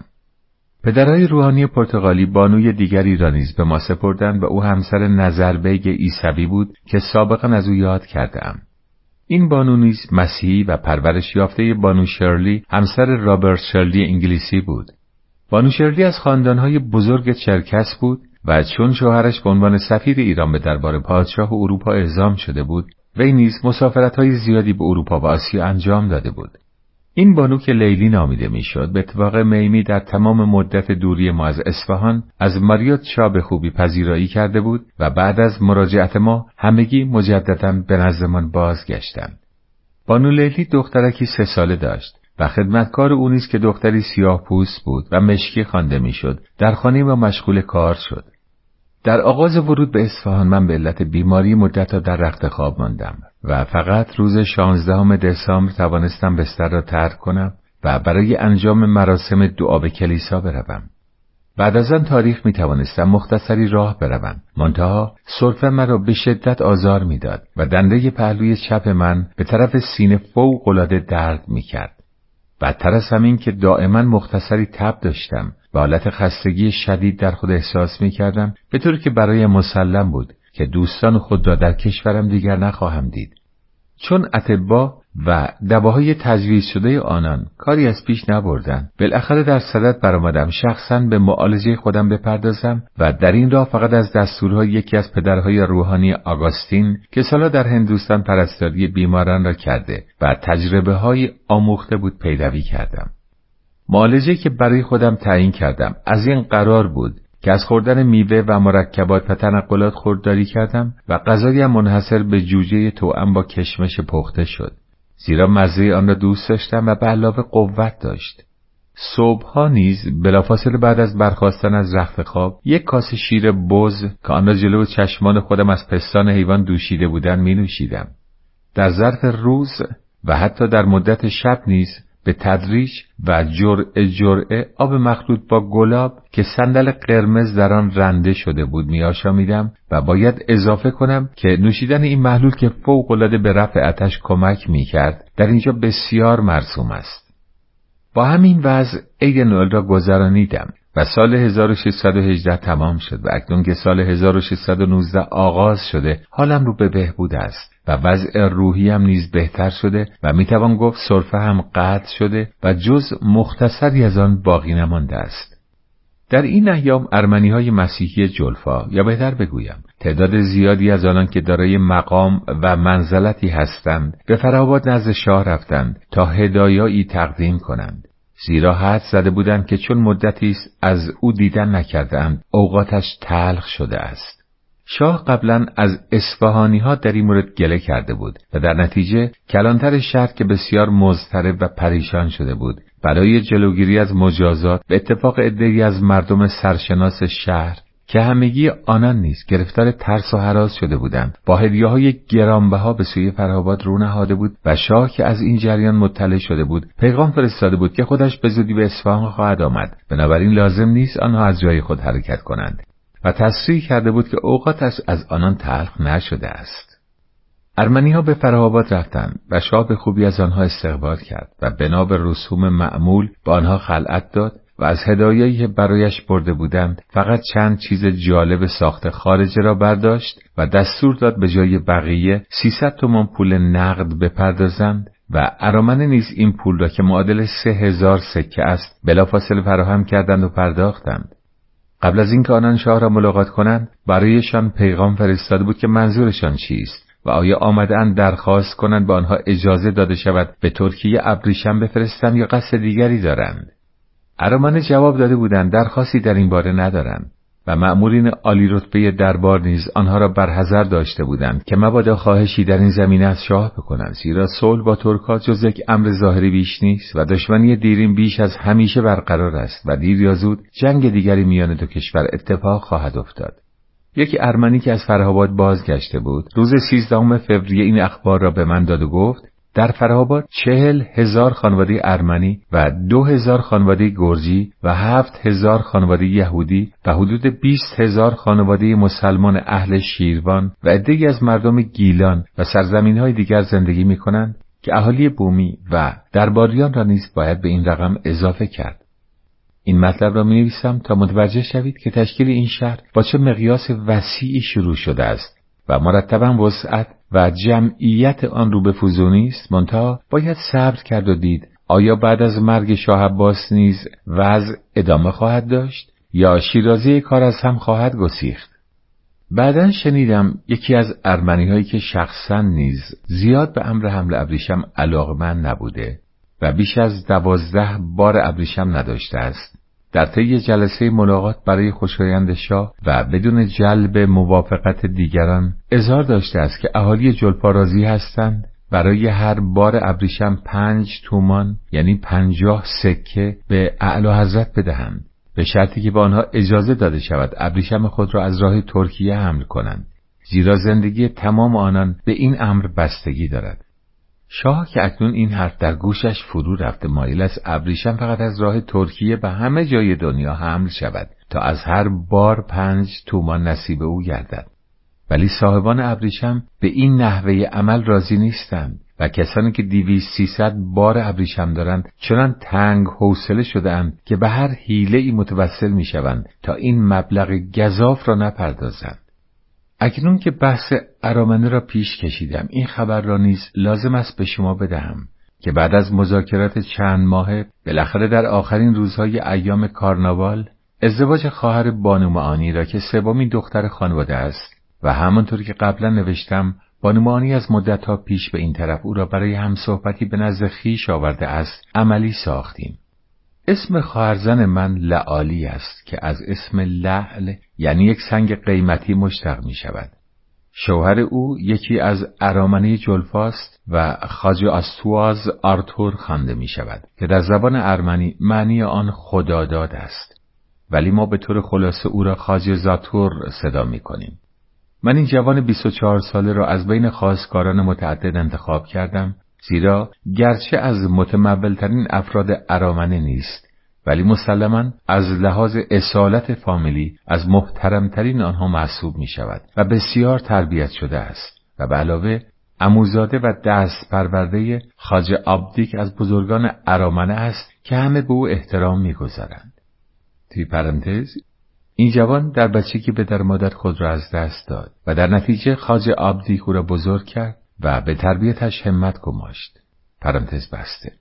حاج آبدیک نه تنها کاتولیک خوبی است و به همه فرنگی ها علاقمند است بلکه اصولا به اندازی با تقوا است که می‌توان گفت آینه مذهب و مسیحیت شرقی است. او با وجودی که دارای فرزندان متعددی است دارای خود را بیش از آن که صرف مخارج خانه کند برای بنای کلیساها و تزیینات آنها از قبیل چراغ و قندیلهای زردین و سیمین و تابلوها و تصاویر گرانبها خرج می کند و اکنون در جلفای اصفهان که شاه عباس پس از خراب کردن جلفای ارمنستان در کنار عرس ارامن را به آنجا کوچ داده است قریب ده کلیسای خوب وجود دارد که یکی از آنها را خاج آبدیک ساخته و تمام مخارج آن را به عهده گرفته است.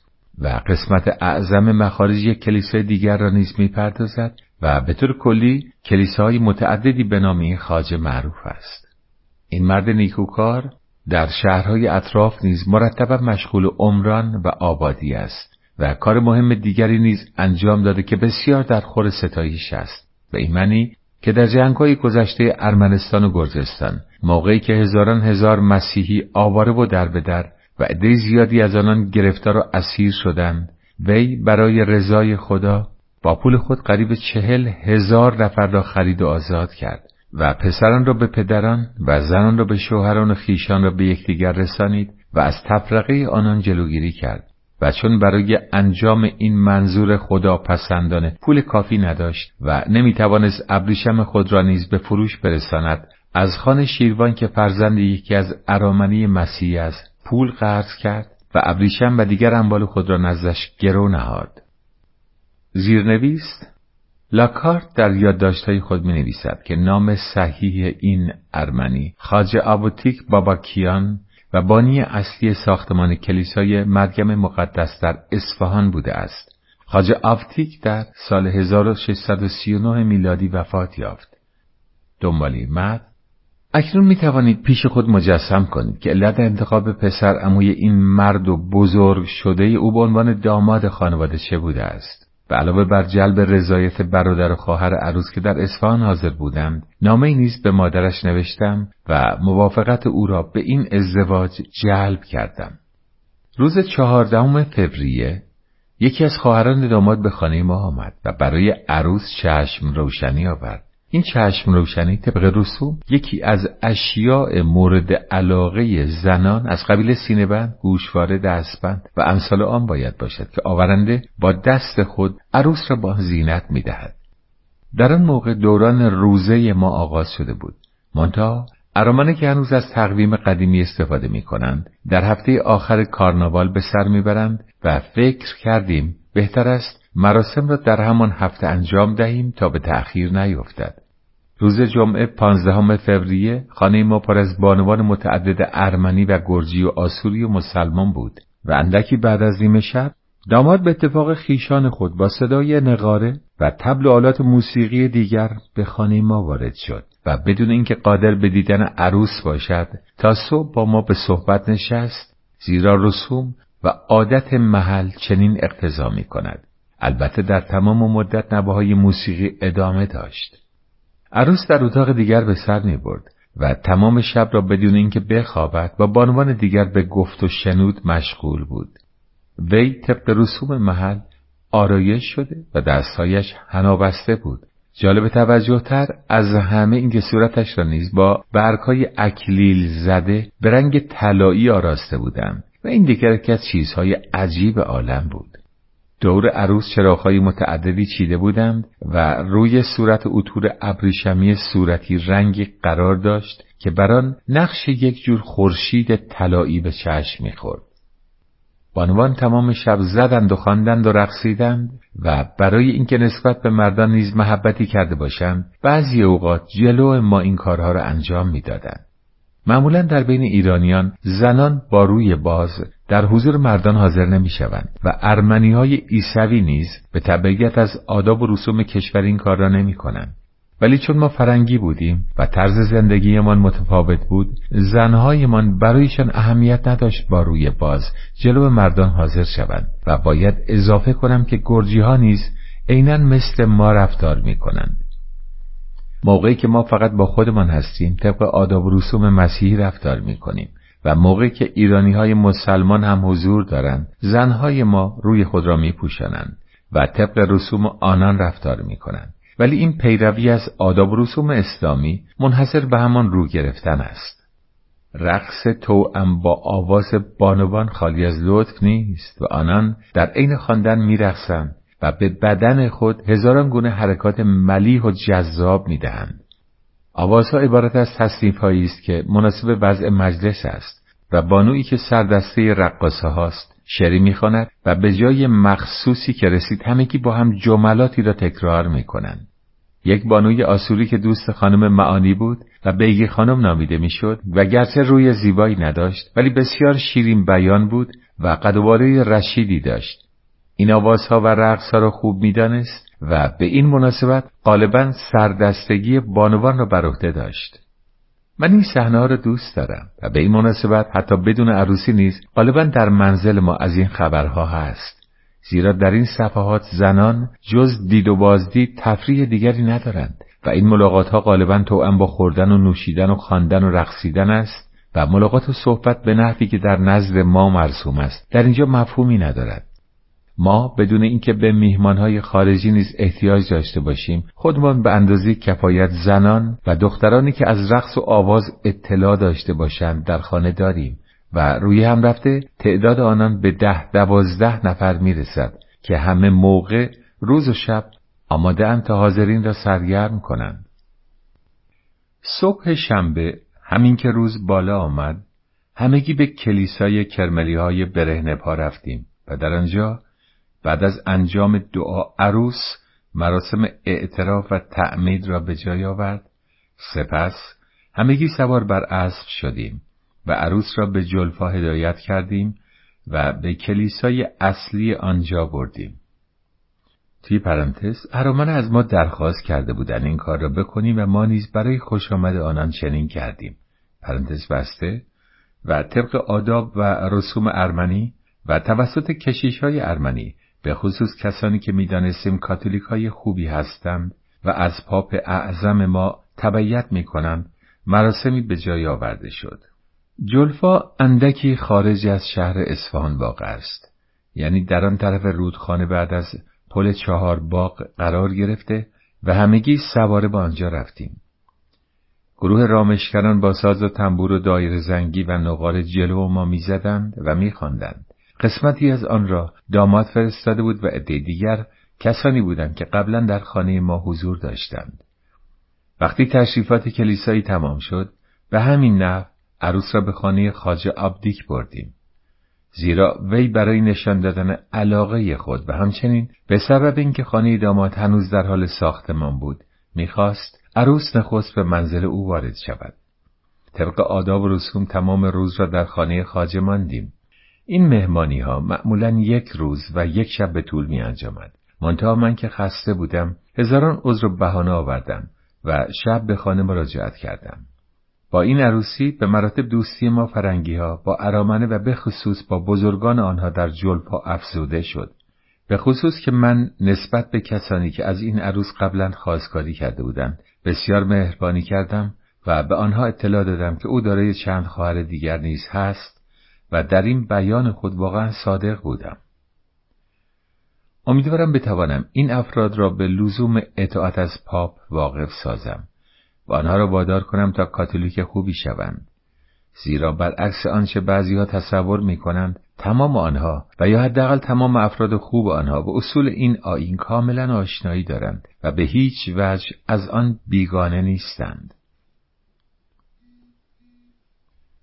تمایل زیادی که این افراد به خیشاوندی یا نزدیکی با من دارند برای این است که از حمایت من برخوردار شوند و از ترسشان نسبت به شاه که فعلا حد و اندازهی بر آن متصور نیست کاسته شود و می‌دانند من تا از اطاعت آنان نسبت به پاپ و کلیسای کاتولیک کاملا مطمئن نشوم هرگز اقدامی به نفعشان انجام نخواهم داد.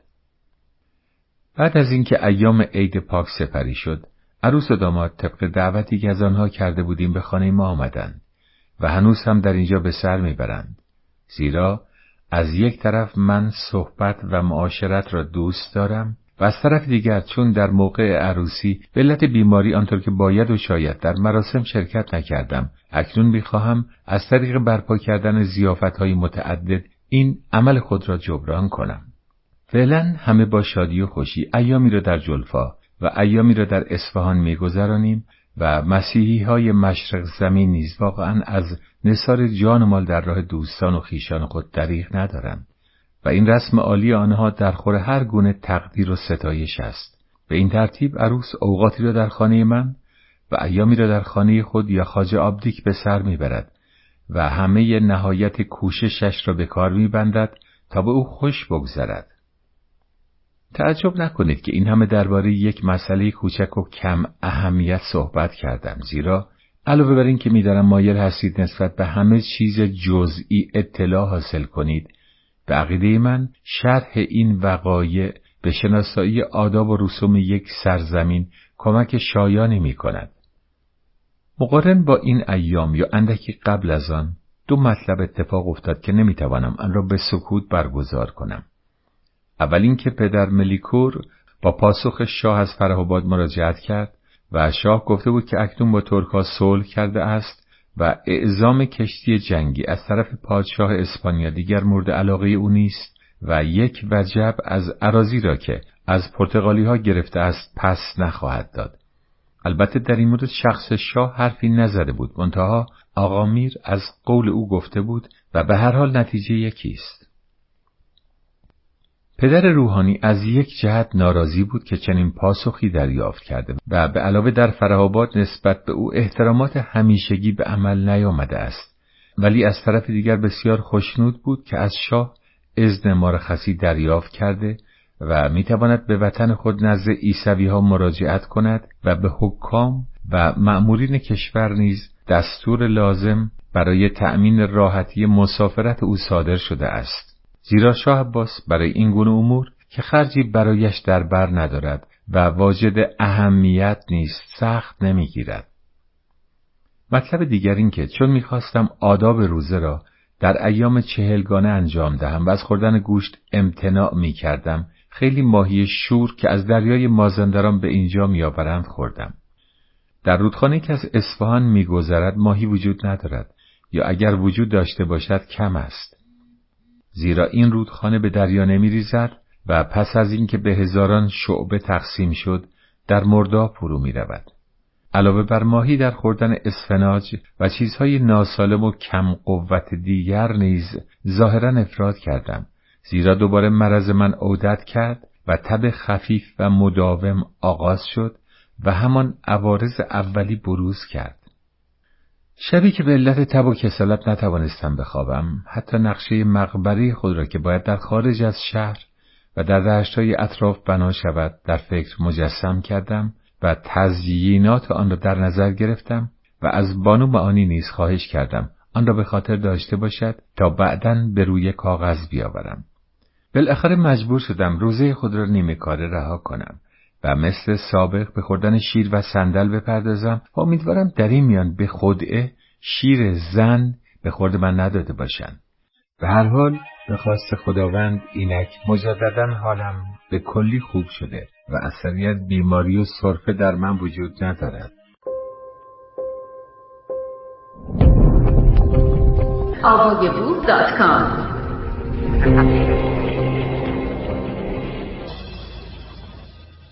یک شنبه سوم مارس به ملاقات چند تن از روحانیون مسیحی رفتم که از هرمز به اصفهان آمده بودند تا به روم بروند. صبح زود روز بعد پدر ملکیور دلی آنجلی که بارها نام او را بردم از اصفهان آزم روم شد تا سپس به علت ضعف و پیری از کار کنارگیری کند و نظر که ایرانی را که قبلا گفتم مخفیانه به دین مسیح در آمده است با خود برد تا در اختیار شاه اسپانگ قرار دهد ولی همسر نظربیک با او نرفت و کماکان به عنوان مهمان بانو معانی نزد ما به سر می برد.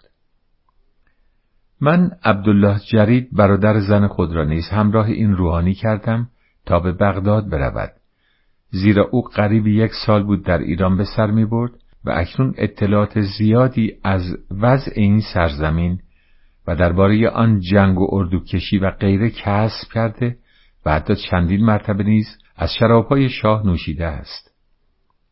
وی به بغداد می‌رفت تا پدر و برادران و خواهران و خیشان خود را به مسافرت ایران تشویق کند. یعنی عملی را انجام دهد که یوسف با پدر پیر خود یعقوب کرد.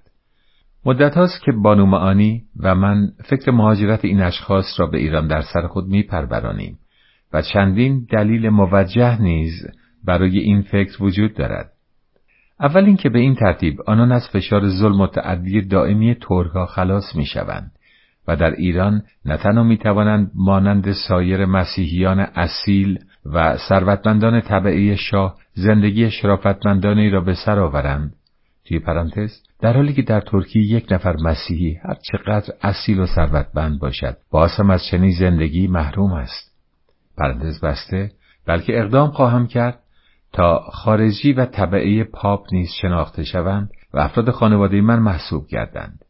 دلیل فوریتر دیگری که وجود دارد عبارت از این است که آنها در سرزمین خود دائما در معرض خطر حمله و تعرض هستند و حتی وضع دین و ایمان آنان نیست از این خطر در امان نیست زیرا ترک ها که برای هیچ اصولی احترام قائل نیستند. گرچه در مورد دین به افراد بالغ کاری ندارند ولی اگر در خانه به یک پسر بچه باهوش و وجیه برخورد کنند در پی فرصت هستند تا او را با زور از خانوادهش جدا سازند و به سلطان یا دیگران هدیه کنند. زیرا در این کار ثوابی نهفته می‌بینند و تصور می‌کنند به این ترتیب یک نفر را به راه راست هدایت کرده اند و خلاصه اینکه نسبت به عیسویان نه فقط به علت سوء نیت بلکه در اثر جهالت و عدم اطلاع و نداشتن تربیت هزاران هزار ستم روا دارند. افراد خانواده همسر من گرچه همه نستوریان هستند ولی این نام بیشتر به طایفه اطلاق می شود تا به آین و به هر حال آنان از اولاد آسوریا و کلدانی های کاتولیک هستند که اگر اشتباه نکنم در زمان پاپ جولیوی سوم و پاپ گریگوری سیزدهم مراتب پیروی خود را از آین کاتولیک به نمایندگان آنها که از روم اعزام شده بودند اعلام کردند. البته نسل فعلی شاید این مسائل را فراموش کرده باشند زیرا مدت ها دیگر نماینده ای از طرف پاپ به سرزمین آنها اعزام نشده با وجود این خانواده همسر من با سایر نستوریان و آسوری نه تنها فرقی زیادی دارند بلکه آنها را مسیحیان بدی می‌دانند. زیرا آنها نمی‌گویند مریم مقدس مادر خدا بلکه می‌گویند مریم مقدس مادر عیسی. بعضی از افراد این خانواده آنقدر به این اختلاف خود با دیگران اهمیت می‌دهند که مثلا پدر بانو معانی هیچ وقت نخواسته است او یا دختر دیگر خود را به یکی از نستوریان شوهر دهد و به تقاضاهای متعددی که در این باره شده است ترتیب اثری نداده. زیرا باید گفت در مشرق زمین فقط مردان درخواست ازدواج می کنند و زنان هرگز در این مورد تقاضایی از مردان نمی کنند. در عوض پدر بانو معانی دختر خود را با کمال میل به من که یک نفر رومی بودم داد منتها مراسم کامل مذهبی انجام نشد و به بعد موکول گردید. بعدا وقتی من به تصور اینکه آنها از نستوریان بد هستند برایشان موعظه کردم و اصول دین کاتولیک را شرح دادم آن عدهای که با من در اصفهان بودند اعم از زن و مرد این مذهب را پذیرفتند و قسم یاد کردند و آن دنیز که در بغداد به سر می بردند به من اطلاع دادند که حاضرند در اولین فرصت چنین کنند و برای همیشه نسبت به آین کاتولیک وفادار بمانند. پس ملاحظه می کنید که علت دور بودن این افراد از اصول دین ما فقط و فقط جهل و نادانی بوده است و هنوز هم عده زیادی در بغداد و تمام ترکیه گرفتار همین وضع هستند. از سالها پیش به این طرف دیگر کمتر مسیحی در بغداد باقی مانده است زیرا به علت جنگ یا سوانه دیگر همه از آنجا گریختهاند و در این شهر به طور کلی دیگر کلیسایی باقی نمانده و اجرای مراسم مذهبی مسیحی نیز تقریبا قدغن شده است. به طوری که اگر کسی بخواهد آن را انجام دهد باید در خفا باشد تا مقامات ترک به وجود خانه‌ای که مراسم در آنجا به عمل می آید پی نبرند. کشیشهایی را که فعلا در بغداد مراسم مذهبی توسط آنها انجام می شود جز خدا کسی نمی شناسد و هیچ کس نمی داند آنها کاتولیک هستند یا غیر کاتولیک یا اینکه به طور کلی برای سیر کردن شکم خود این کار را می کنند. خلاصه اینکه درباره وضع آنان تردید بسیار وجود دارد و چه بسا یک کشیش در عین حال آداب و رسوم فرقه های مختلف مسیحیت را با توجه به تقاضاها و موقعیت انجام می دهد و عده زیادی از آنها اصولا مردمان استفاده جویی بیش نیستند و حتی ممکن است ایام زیادی بگذرد و در یک محل کشیش نباشد. و می‌دانم بعضی اوقات یک کشیش مجبور شده است افراد پانزده ساله و حتی بیست ساله و حتی بدتر از آن مادران و پدران را با فرزندان یکجا غسل تعمید دهد. زیرا قبل از ملاقات او این افراد اصولا کشیش به خود ندیده بودند.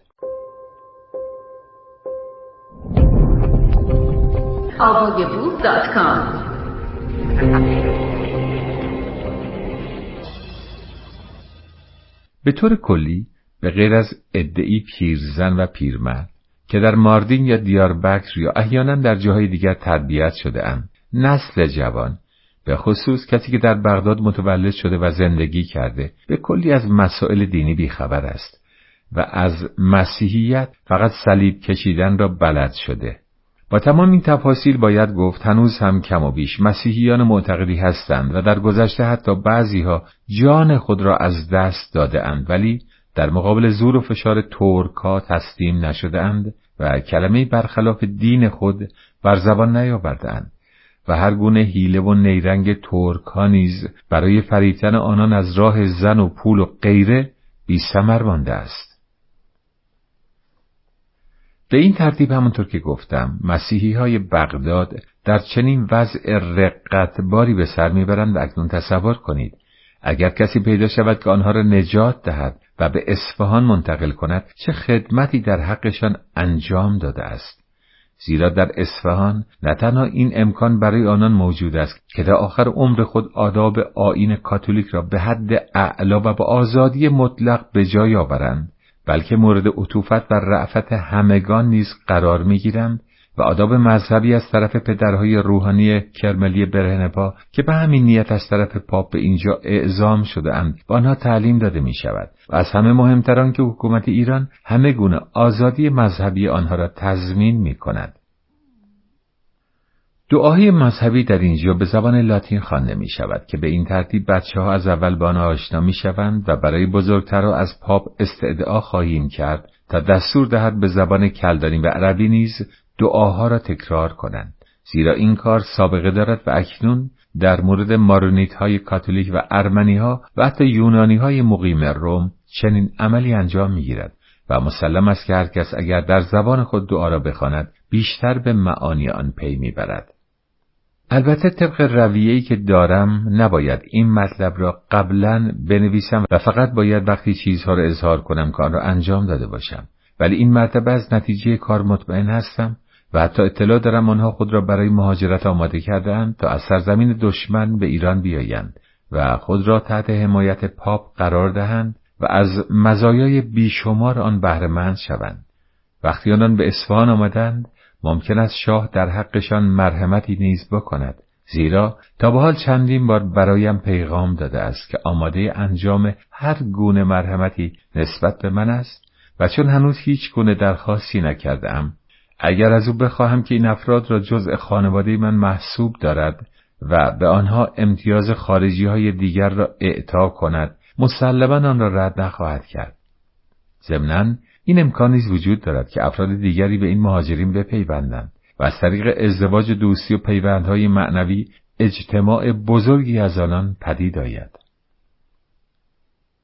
شاه همانطور که بارها بیان داشته حاضر است در صورتی که ما درخواست کنیم به حد کافی زمین در اختیارمان بگذارد تا در آنجا زندگی کنیم و با آبادانی بپردازیم و به این ترتیب خواهیم توانست در این نقطه از جهان یک جامعه بزرگ کاتولیک تشکیل دهیم که خیال دارم اسم آن را روم جدید بگذارم و تمام خصوصیات روم را نیز برای آن به وجود آورم. اگر اشتباه نکرده باشم کارها تا این لحظه به خوبی پیشرفت می کند و اکنون برگردیم بر سر مطلب دیگری. روز چهارم آوریل دو قاصدی که از طرف سفیر اسپانی و نماینده انگلیس به فرهاباد اعزام شده بودند تا مطالب مختلفی را به اطلاع شاه برسانند به اصفهان مراجعت کردند. هر دوی آنها برای من تعریف کردند که برون قاسم بیگ سفیر شاه که قبلا گفتم سردار ترکو را با خود به قسطنطنیه برده بود به فرهاباد مراجعت کرده است و به این ترتیب حدس می‌زنم او اصولا به قسطنطنیه نرفته باشد. وی یک سفیر دیگر ترک را نیز همراه خود آورده است تا مذاکرات صلح را دنبال کند.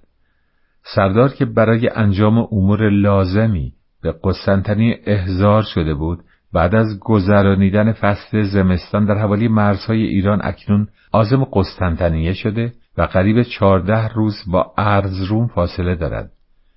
به عقیده این دو نفر بدون تردید صلح به زودی برقرار خواهد شد و شاه سالانه صد بار ابریشم خام و پنجاه بار ابریشم آماده و پارچه ابریشمی به ترکها خواهد داد و قول می دهد دیگر مزاحمتی برای گرجی ها و کردها فراهم نسازد. برای اطلاعاتم باید اضافه کنم که هیچ کس نمی‌تواند از کار این شاه سر در بیاورد و به ظاهر اعمال او قضاوت کند و باید صبر کرد و دید عاقبت کار چگونه خواهد بود. دیگر واقعا باعث خجالت من می شود که این نامه را طولانی تر سازم ولی پیش از پایان دادن به آن می خواهم دو مطلب را به اطلاعاتم برسانم. اول اینکه اصفهان واقعا شهری است که در آن همه نوع اقوام و ملل گرد آمدهاند. چنانکه به تنهایی در خانه من به ده زبان تکلم می شود و علاوه بر آن زبانهای دیگری هم هست که هر یک از ما کم و بیش بدان آشنایی داریم. این ده زبان عبارتند از ایتالیایی، لاتین، فرانسه، اسپانیولی، یونانی، ترکی، عربی، فارسی، گرجی و ارمنی. زبانهای ایتالیایی و فرانسوی و اسپانیولی را فقط من بلد هستم و آنها را در محاوره با خارجی ها که به دیدنم می آیند مورد استفاده قرار می دهم زیرا در خانه من کسی دیگری به آنها آشنایی ندارد. از زبان لاتین نیز فقط در موقع خواندن دعا استفاده می کنم. زبانهای ششکانی دیگر مورد استفاده سایر افراد خانه است و کسی نیست که به سه تا چهار زبان آشنایی نداشته باشد. به غیر از دو زبان ارمنی و گرجی من به زبانهای دیگر کم و بیش آشنایی دارم و حتی می‌توانم ادعا کنم که به خواندن گرجی و فهم بعضی از کلمات آن نیز قادر هستم. مطلب دیگری که می‌خواستم بدان اشاره کنم و از نظر پزشکی و فلسفی طبیعی اهمیت فراوان دارد این است که در این سرزمین به آسانی هرچه تمامتر آلت رجولیت مردان را قطع می کنند بدون این کانان را به هلاکت برسانند. این مجازات در مورد جرائم خاصی از قبیل تجاوز به ناموس زنان و مسائلی از آن قبیل به طور عادی و جاری اجرا می شود. ولی افرادی که مجازات در باری آنان اجرا شده است به فوریت و فقط با استفاده از خاکستر شفا می یابند. وزیر مازندران که در فرهاباد خیلی به کار من رسیدگی کرد از بخت بد گرفتار چنین مجازاتی شده و به قراری که خودش برای من تعریف می کرد موقعی که او قبلا با مقام پایینتری مشغول خدمت بوده است به عرض شاه رسانیده که به پسر بچی تجاوز کرده و شاه نیز بلافاصله دستور داده است برای عبرت سایر مأمورین او را مقتول نزد سازند. در نتیجه یکی از زنانش از او جدا شده و شوهر دیگری کرده ولی زن دیگرش که مسن بوده است به میل خود زندگی را با او ادامه داده و اکنون نیز مثل خواهر و برادر در یک خانه زندگی می کنند. بعد از اجرای مجازات چون معلوم شد که این تهمت صحت نداشته است شاه نسبت به او خیلی مهربانی کرده و دستور داده در مواظبتش بکوشند و چندین روز او را در اتاق دربسته و تاریک داخل خاکستر نگهداری کردند تا به کلی بهبود یافته است منتها صدمه که به او وارد شده البته به هیچ وجه جبران پذیر نیست. شاه بعدا او را به مرتبه عالیتری ارتقا داد و او آنقدر خوب است که ضمن تعریف از بدبختی های خود اظهار می داشت شاه از اطرافیان اطلاعات ناسحیح دریافت کرده بود و بعد از کشف حقیقت بیش از پیش محبت می کند و وی نیز هر روز دست به دعا بر می دارد و از خداوند می خواهد از عمرش کم کند و بر عمر شاه بیافزاید. توی پرانتز تقریبا همه اهالی مشرق زمین در مورد بدیهای گذشته چنین هستند و آنها را زود فراموش می کنند. پرانتز بسته من از این طرز تفکر واقعا حیرت زده شدم زیرا اگر این گونه بیعدالتی در حق من بشود یا باید سر طرف را از تن جدا سازم و یا در این آرزو بمیرم. موقعی که در اشرف بودم روزی شنیدم همین وزیر که تجربه در این زمینه پیدا کرده است یکی از خدمتکاران خود را به اتهام تجاوز به یک دختر جوان به همین بلیه دچار ساخته و روز بعد شخصا این خدمتکار سیه روز را دیدم که مریض و نالان از خانه بیرون می‌رفت و چون وسیله دیگری بجز خاکستر برای معالجه مورد استفاده قرار نمی‌گیرد و این بدبخت نیز امکاناتی برای پرستاری از خود نداشت. اگر تا کنون زنده مانده باشد واقعا معجزه اتفاق افتاده است. مطلب قابل توجه دیگر این که افرادی که در بزرگی مقطوع نسل می‌شوند ریش خود را از دست نمی‌دهند در حالی که اگر در بچگی گرفتار این مصیبت شوند اصلا ریش در نمیآورند. دوست من وزیر مازندران نیز بعد از عقیم شدن ریش بور خود را حفظ کرده و در آن تغییری پیدا نشده است. من اکنون مشغول تهیه یک کتاب دستور زبان ترکی هستم و امیدوارم به زودی بتوانم آن را تمام کنم. زیرنویس در اینجا نویسنده به کتابایی که برای تنظیم این دستور زبان مورد احتیاج او اشاره می کند. دنباله من دیگر نمی‌دانم چه بنویسم و امیدوارم حوصله خواندن این نامه مفصل را داشته باشید. زیرنویس دو در اینجا جهانگرد به ذکر نام دوستان و آشنایان و حتی سلمانی خود می‌پردازد و برای آنها سلام و دعا و سنا میفرستد و از مخاطب خود می‌خواهد نام گیاهان مورد نیاز خود را برایش بنویسد و آنها را تهیه کند. دومالی مد مدت های مدیدی است که از شما یا دیگران هیچ گونه خبری ندارم زیرا ممکن است اصلا برای من نامه ای ننوشته باشید و یا نوشته باشید و به دست من نرسیده باشد. و در این صورت می‌توان گفت این نامه ها اکنون در اصفهان هستند زیرا اخیرا متوجه شدم یکی از افراد بدنهاد دو سه دسته از کاغذهای مرا که از حلب میآوردند رو بوده است. نمی‌دانم علت دزدی این کاغذها اطلاع بر اسرار من بوده است یا اینکه می‌خواستند نامه های روحانیان را بدزدند و چون بسته های من نیز جزء آنها بوده از بین رفته است باری از همکتون دستور دادم راجع به این موضوع تحقیق کنند و در صورتی که خبر صحت داشته باشد انتقام خودم و دیگران را که در معرض این سرقت واقع شده اند خواهم گرفت و در پایان باید بگویم که امروز دیگر خوب بودن به تنهایی کافی نیست و همیشه آدمهای ساده و خوب مورد تمسخر دیگران واقع می شوند. پس باید با فرشته فرشته بود و با گرگ گرگ و حتی بدتر نام صحیح سی و دو قبیله قزلباش را متاسفانه نتوانستم به دست بیاورم ولی در عوض نام صحیح تمام توقفگاه های خود در ایران و همچنین اسم صحیح افراد و محلهایی را که از آنها عبور کرده دستور دادم نوشتند تا در نامه های خود مرتکب اشتباه نشوم. با وجودی که نباید نامه خود را بیش از این طولانی سازم از ذکر این نکته نمی‌توانم صرف نظر کنم که به قرار مسموع از چندی پیش به این طرف درویش سلطان مصطفی به کمک خلیل پاشا سردار ترک و خان کفا که از دوستان اوست از زندان خلاص شده و دو مرتبه بر عریکی سلطنت جلوس کرده است. منتها درباره اینکه سردار به قسطنطنیه رسیده است یا نه خبر صحیح در دست ندارم و با وجودی که می‌دانم شما به علت نزدیکی از حقایق امور بیش از من اطلاع دارید به محض اینکه خبری در این زمینه دریافت کردم به اطلاعتان خواهم رسانید. می‌گویند قزلر آقاسی را هم کشتند و در این صورت لابد سلطان کیوسمه هم با وجودی که فرزندان سلطان احمد هنوز زنده هستند وضع نامطلوبی دارد و باید از همه آنها نگهداری کند. چون سلطان مصطفی علاقه ای به زنان و میلی به داشتن اولاد ندارد و فقط طالب زندگی در میان دراویش است. به هر حال مرتبه اولی که او بر تخت نشست دارای چنین اخلاقی بود و به راستی من هم فکر می کنم همونطور که ادعا می کنند او تا حدی مختل المشاعر است و دلیل خلع او از سلطنت هم چیزی دیگر جز این نبوده است. در پایان مجددا درخواست می کنم از ارسال نامه برای من دریغ نورزید زیرا بیش از پیش به دریافت آنها علاقمند هستم. از خداوند می خواهم به شما و دیگر دوستان طول عمر و خوشبختی عنایت فرماید و ارادش بر این تعلق گیرد که دوباره همه ما قبل از مردن یکدیگر را در پوسیلوپو ببینیم. دست شما را می بوسم. اصفهان 22 آوریل 1619 پس نویس نامه.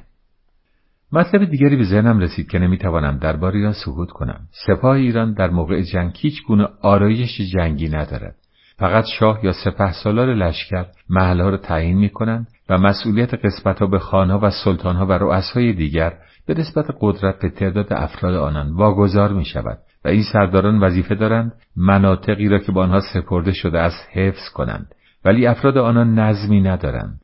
بلکه تفنگداران و نیزهداران و تیراندازان همه با هم مخلوط هستند به نحوی که در موقع جنگ یکی با تفنگ می جنگد دیگری با نیزه و آن دیگری با تیر و کمان و خلاصه اینکه هر کس سلاح خود را دارد و همه چیز در هم و بر هم است و این نحوی جنگ همان است که تاسو درباره یونانیان شرح می‌دهد و می‌گوید در حال فرار و تفرقه و بدون نظم می جنگیدند.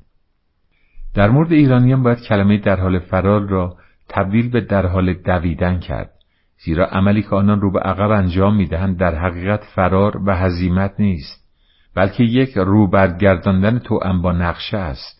نخست به دشمن پشت می کنند و این عمل با فرار هیچ گونه فرقی ندارد ولی باید توجه داشت که تیر را در حال روبرو بودن با حریف نمی‌توان پرتاب کرد بلکه آن را باید از پشت به سوی او رها ساخت تا بازو آزادی عمل داشته باشد. و بتواند زه را تا سرحد امکان بکشد به این ترتیب وقتی یک سپاهی ایرانی به طرف حریف پشت می کند برای فرار نیست بلکه قصد او تیراندازی از عقب به طریق نیم گردش است و حتی تفنگداران نیز از همین شیوه استفاده می کنند.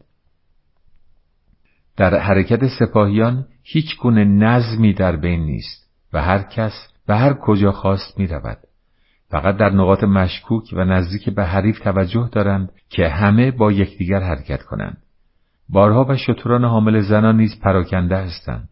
ولی ترتیب این است که جنگاوران همیشه بین آنان و سپاهیان دشمن قرار دارند. یعنی اگر حرکت قوا به سمت دشمن است همیشه سربازان جلو زنها هستند. ولی اگر حرکت پشت به دشمن است مثلا از طرف سرزمین خسم به طرف سرزمین خودی زنان و بار و بونه در جلو صفوف واقع شدهاند. برای اردو زدن هم هیچ گونه نظمی در بین نیست یعنی موقعی که حرکت متوقف شد منتظر می‌شوند تا شاه یا سپس سالار خیمه و خرگاه خود را برپا کنند و سپس هر کس به میل خود چادر خود را در اطراف می‌زند و البته برای این کار فقط یک قاعده رعایت می شود یعنی قزلباش های راست در طرف راست و قزلباش های چپ در طرف چپ چادر شاه قرار می گیرند. افراد اردو همیشه مثل این است که در بهترین و پرنعمتترین شهرها زندگی می کنند.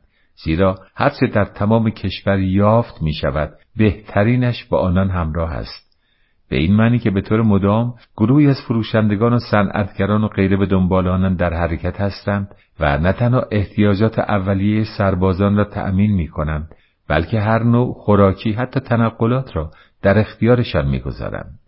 چون اردوکشی در ایران تقریبا مداوم است و همه از سربازان گرفته تا درباریان بیشتر اوقات خود را در اردوگاه به سر می‌برند تا در خانه این است که به هزاران وسایل مختلف سعی کردهاند این ایام با راحتی بیشتری به سر آید. حتی حمام های متحرک نیز با قشون همراه است که در دشت و صحرا آنها را در زیر چادرها نصب می کنند. من خود بارها دستگاه بزرگی را که از چوب است و به عنوان حمام از آن استفاده می دیدم. آنها را به روی شتران بار می کنند ولی طرز کار این حمام ها را نمی‌دانم چگونه است. زیرا هرگز به زیر چادرهایی که آنها را نصب می کنند نرفتم.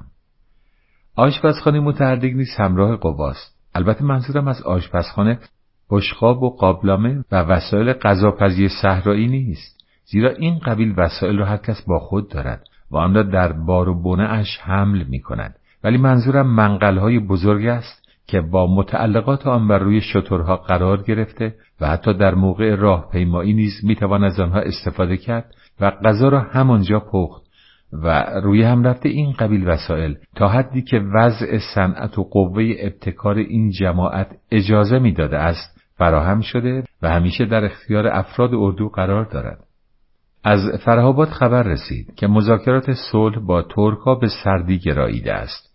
زیرا می‌گویند سلطان عثمانی شرایط سردار را قبول نکرده و طالب گرفتن امتیازات بیشتری است و در نتیجه سفیر جدیدی را با برون کازم به فرهابات فرستاده است ولی وی هنوز به این شهر نرسیده زیرا شاه دستور داده است او را همه جا معطل کنند و ترتیبی دهند که مسافرتش خیلی به کندی انجام گیرد تا پاسخی را که انتظار دارد از مأمورین خود و یادگار علی سلطان سفیر حامل ابریشم به قسطنطنیه دریافت دارد و سپس به نماینده ترک اجازه ملاقات دهد. روی هم رفته وضع خیلی در هم و بر هم است و فعلا نمی‌توان درباره آینده حدس صحیحی زد. خبر دیگری که از فرهابات برایم آورده اند اگر حقیقت داشته باشد و من در حال حاضر نمی‌توانم صحت آن را تایید کنم. از عجیبترین خبرهای عالم است و هیچ پادشاه دیگری بجز شاه عباس چنین اندیشهای به خاطرش خطور نخواهد کرد. شاید شاه برای آسایش وجدان خیش به رجال دولت گفته است که فرزند ارشدش یعنی خدابند میرزا در واقع پسر او نیست و نبایستی او را پس از مرگش به سلطنت برگزیند. چون مادر وی کنیز بوده است که به رسم معمول ایران تاجری به شاه هدیه کرده بوده.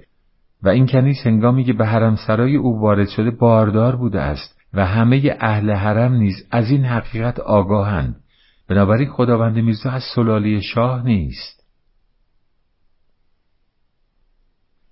می‌گویند شاه برای اینکه صدق گفتار خود را ثابت کند. قاصدی به اصفهان فرستاده و به عمه سال خورده خود زینب بیگم که در آن موقع قصرهای سلطنتی را اداره می کرده است و اکنون تقریبا به حالت تبعید در این شهر به سر می‌برد و قبلا سالها در قزوین بوده است. پیغام داده که کتبا این موضوع را شهادت دهد و آنچه درباره اصل و نسب خدابند میرزا می‌داند بنویسد.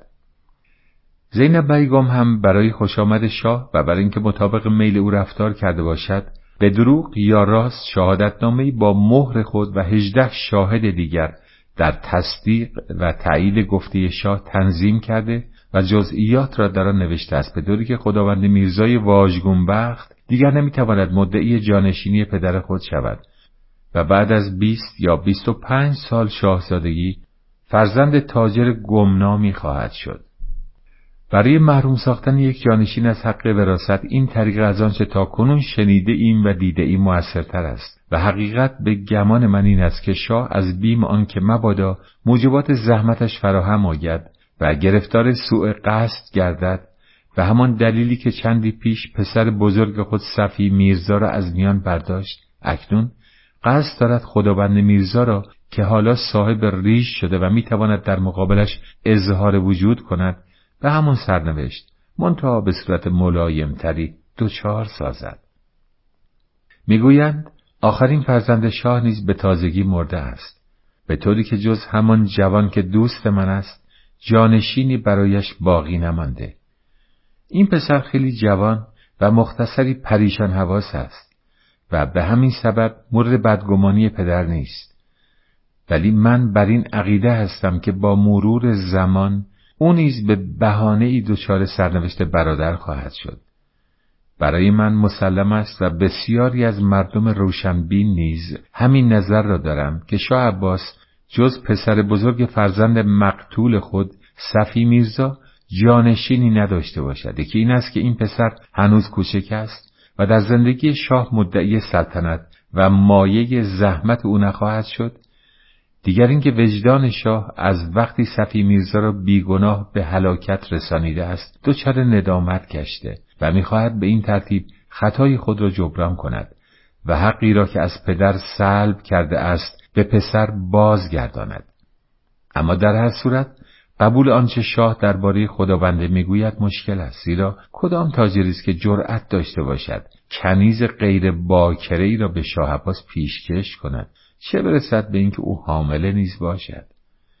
چطور می‌توان تصور کرد زنی که از دیگری حامله است در حرم سرای شاه باشد و او با آن همه سختگیری و شدت عمل آن تاجر و حتی کنیز را به جرم دروغگویی در امری چنان خطیر به سختی مجازات نکند؟ به علاوه چگونه امکان دارد که شاه چنین راز مهمی را سالها در دل خود نگه دارد و خداونده را بیش از بیست سال فرزند خطاب کند؟ در هر صورت اگر این خبر راست باشد باید گفت واقعا ابتکار عجیبی است. البته من در حال حاضران را نمی‌توانم تایید کنم ولی اگر قرار باشد تحقق یابد مسلما همه از آن مطلع خواهند شد.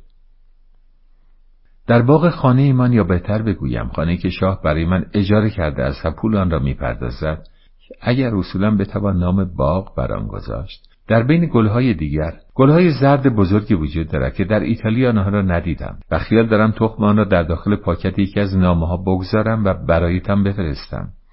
یک نوع گل روز دیگری در اینجا هست که کاملا به گلهای روز ما شباهت دارد و فقط رنگش کمی متفاوت است.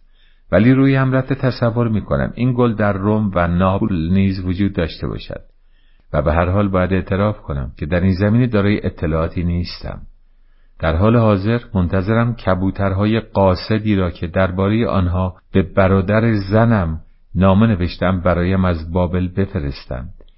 این کبوترها نامه را به مقصد میرسانند و مراجعت می کنند و زمانهای قدیم در آسیا از وجود آنها استفاده می شده است به طوری که تاسو آنها را چهارپای پرنده خوانده است.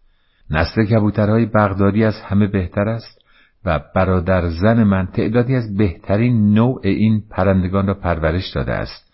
و اکنون خیال دارم تعداد آنها را افزایش دهم و در صورت امکان از آنها برای فرستادن نامه به ایتالیا استفاده کنم منتها مسلما چنین مسافرتی برای کبوتر خیلی طولانی است.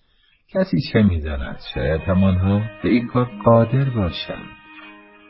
اصفهان 22 آوریل. تا هشت مه 1619